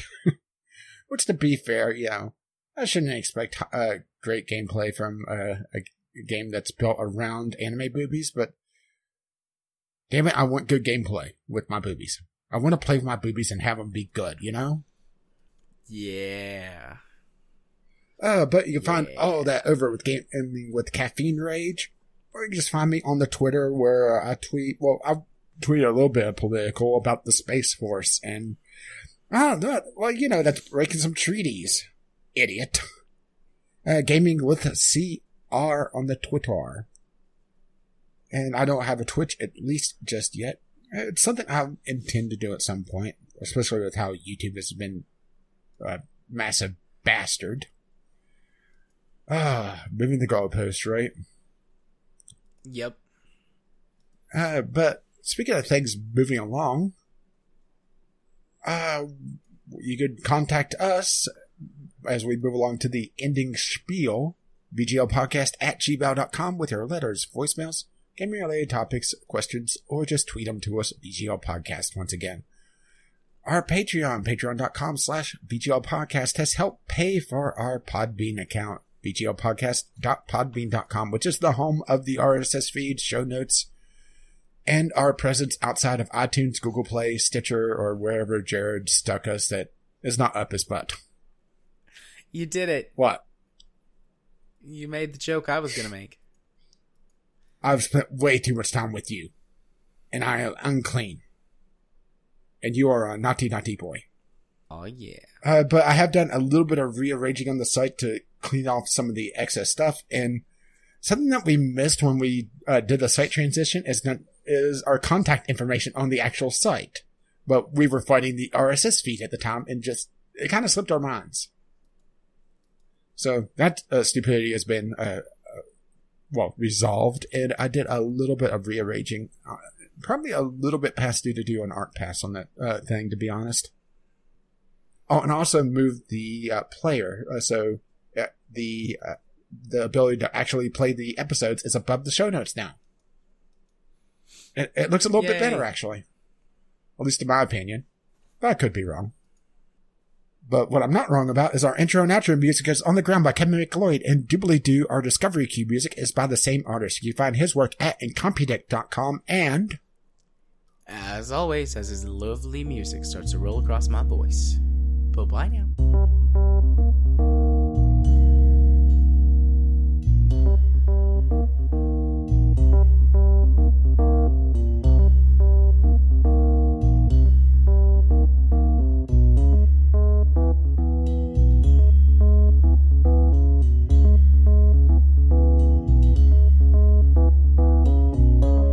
So, Stephen Hawking, that really sucks. Yes, it does. You don't have anything to say about that, do you? I'm not even going to try and make a joke. He wasn't a perfect man, but he was an excellent pillar of the science community and an inspiration to many people. STEM fields. Yeah. I'm just worried about the future of science, because it just seems like there's just a lot more anti-intellectualism than there used to be. But, well, here's to hoping that Elon Musk doesn't turn out to be a supervillain. Oh, come on. He's totally a supervillain. He's going to build his base on Mars. He's already sent his car there. True. Hopefully he's hiring. Do you really want to be the henchman of an evil genius? Yes. I've played evil genius. That does not work out well, especially with all the traps laying around. I love the tropes in movies and TV shows and stuff that the evil villains have really good healthcare plans and pay well and stuff like that. I hope that he fits that trope, because I would definitely be an evil henchman for Elon Musk if he had a good healthcare plan that included eye and dental, and he paid well. Yeah, but you have to wear the bodysuit, and that just does not work for you. That's fine. I'd wear the bodysuit. Yeah, but I don't want to see you in it. Hopefully I'd qualify for an upper management position, being that I have a master's degree. You'll be the counseling for all the minions that have been beaten up. I could handle that. Anyways. Bye-bye.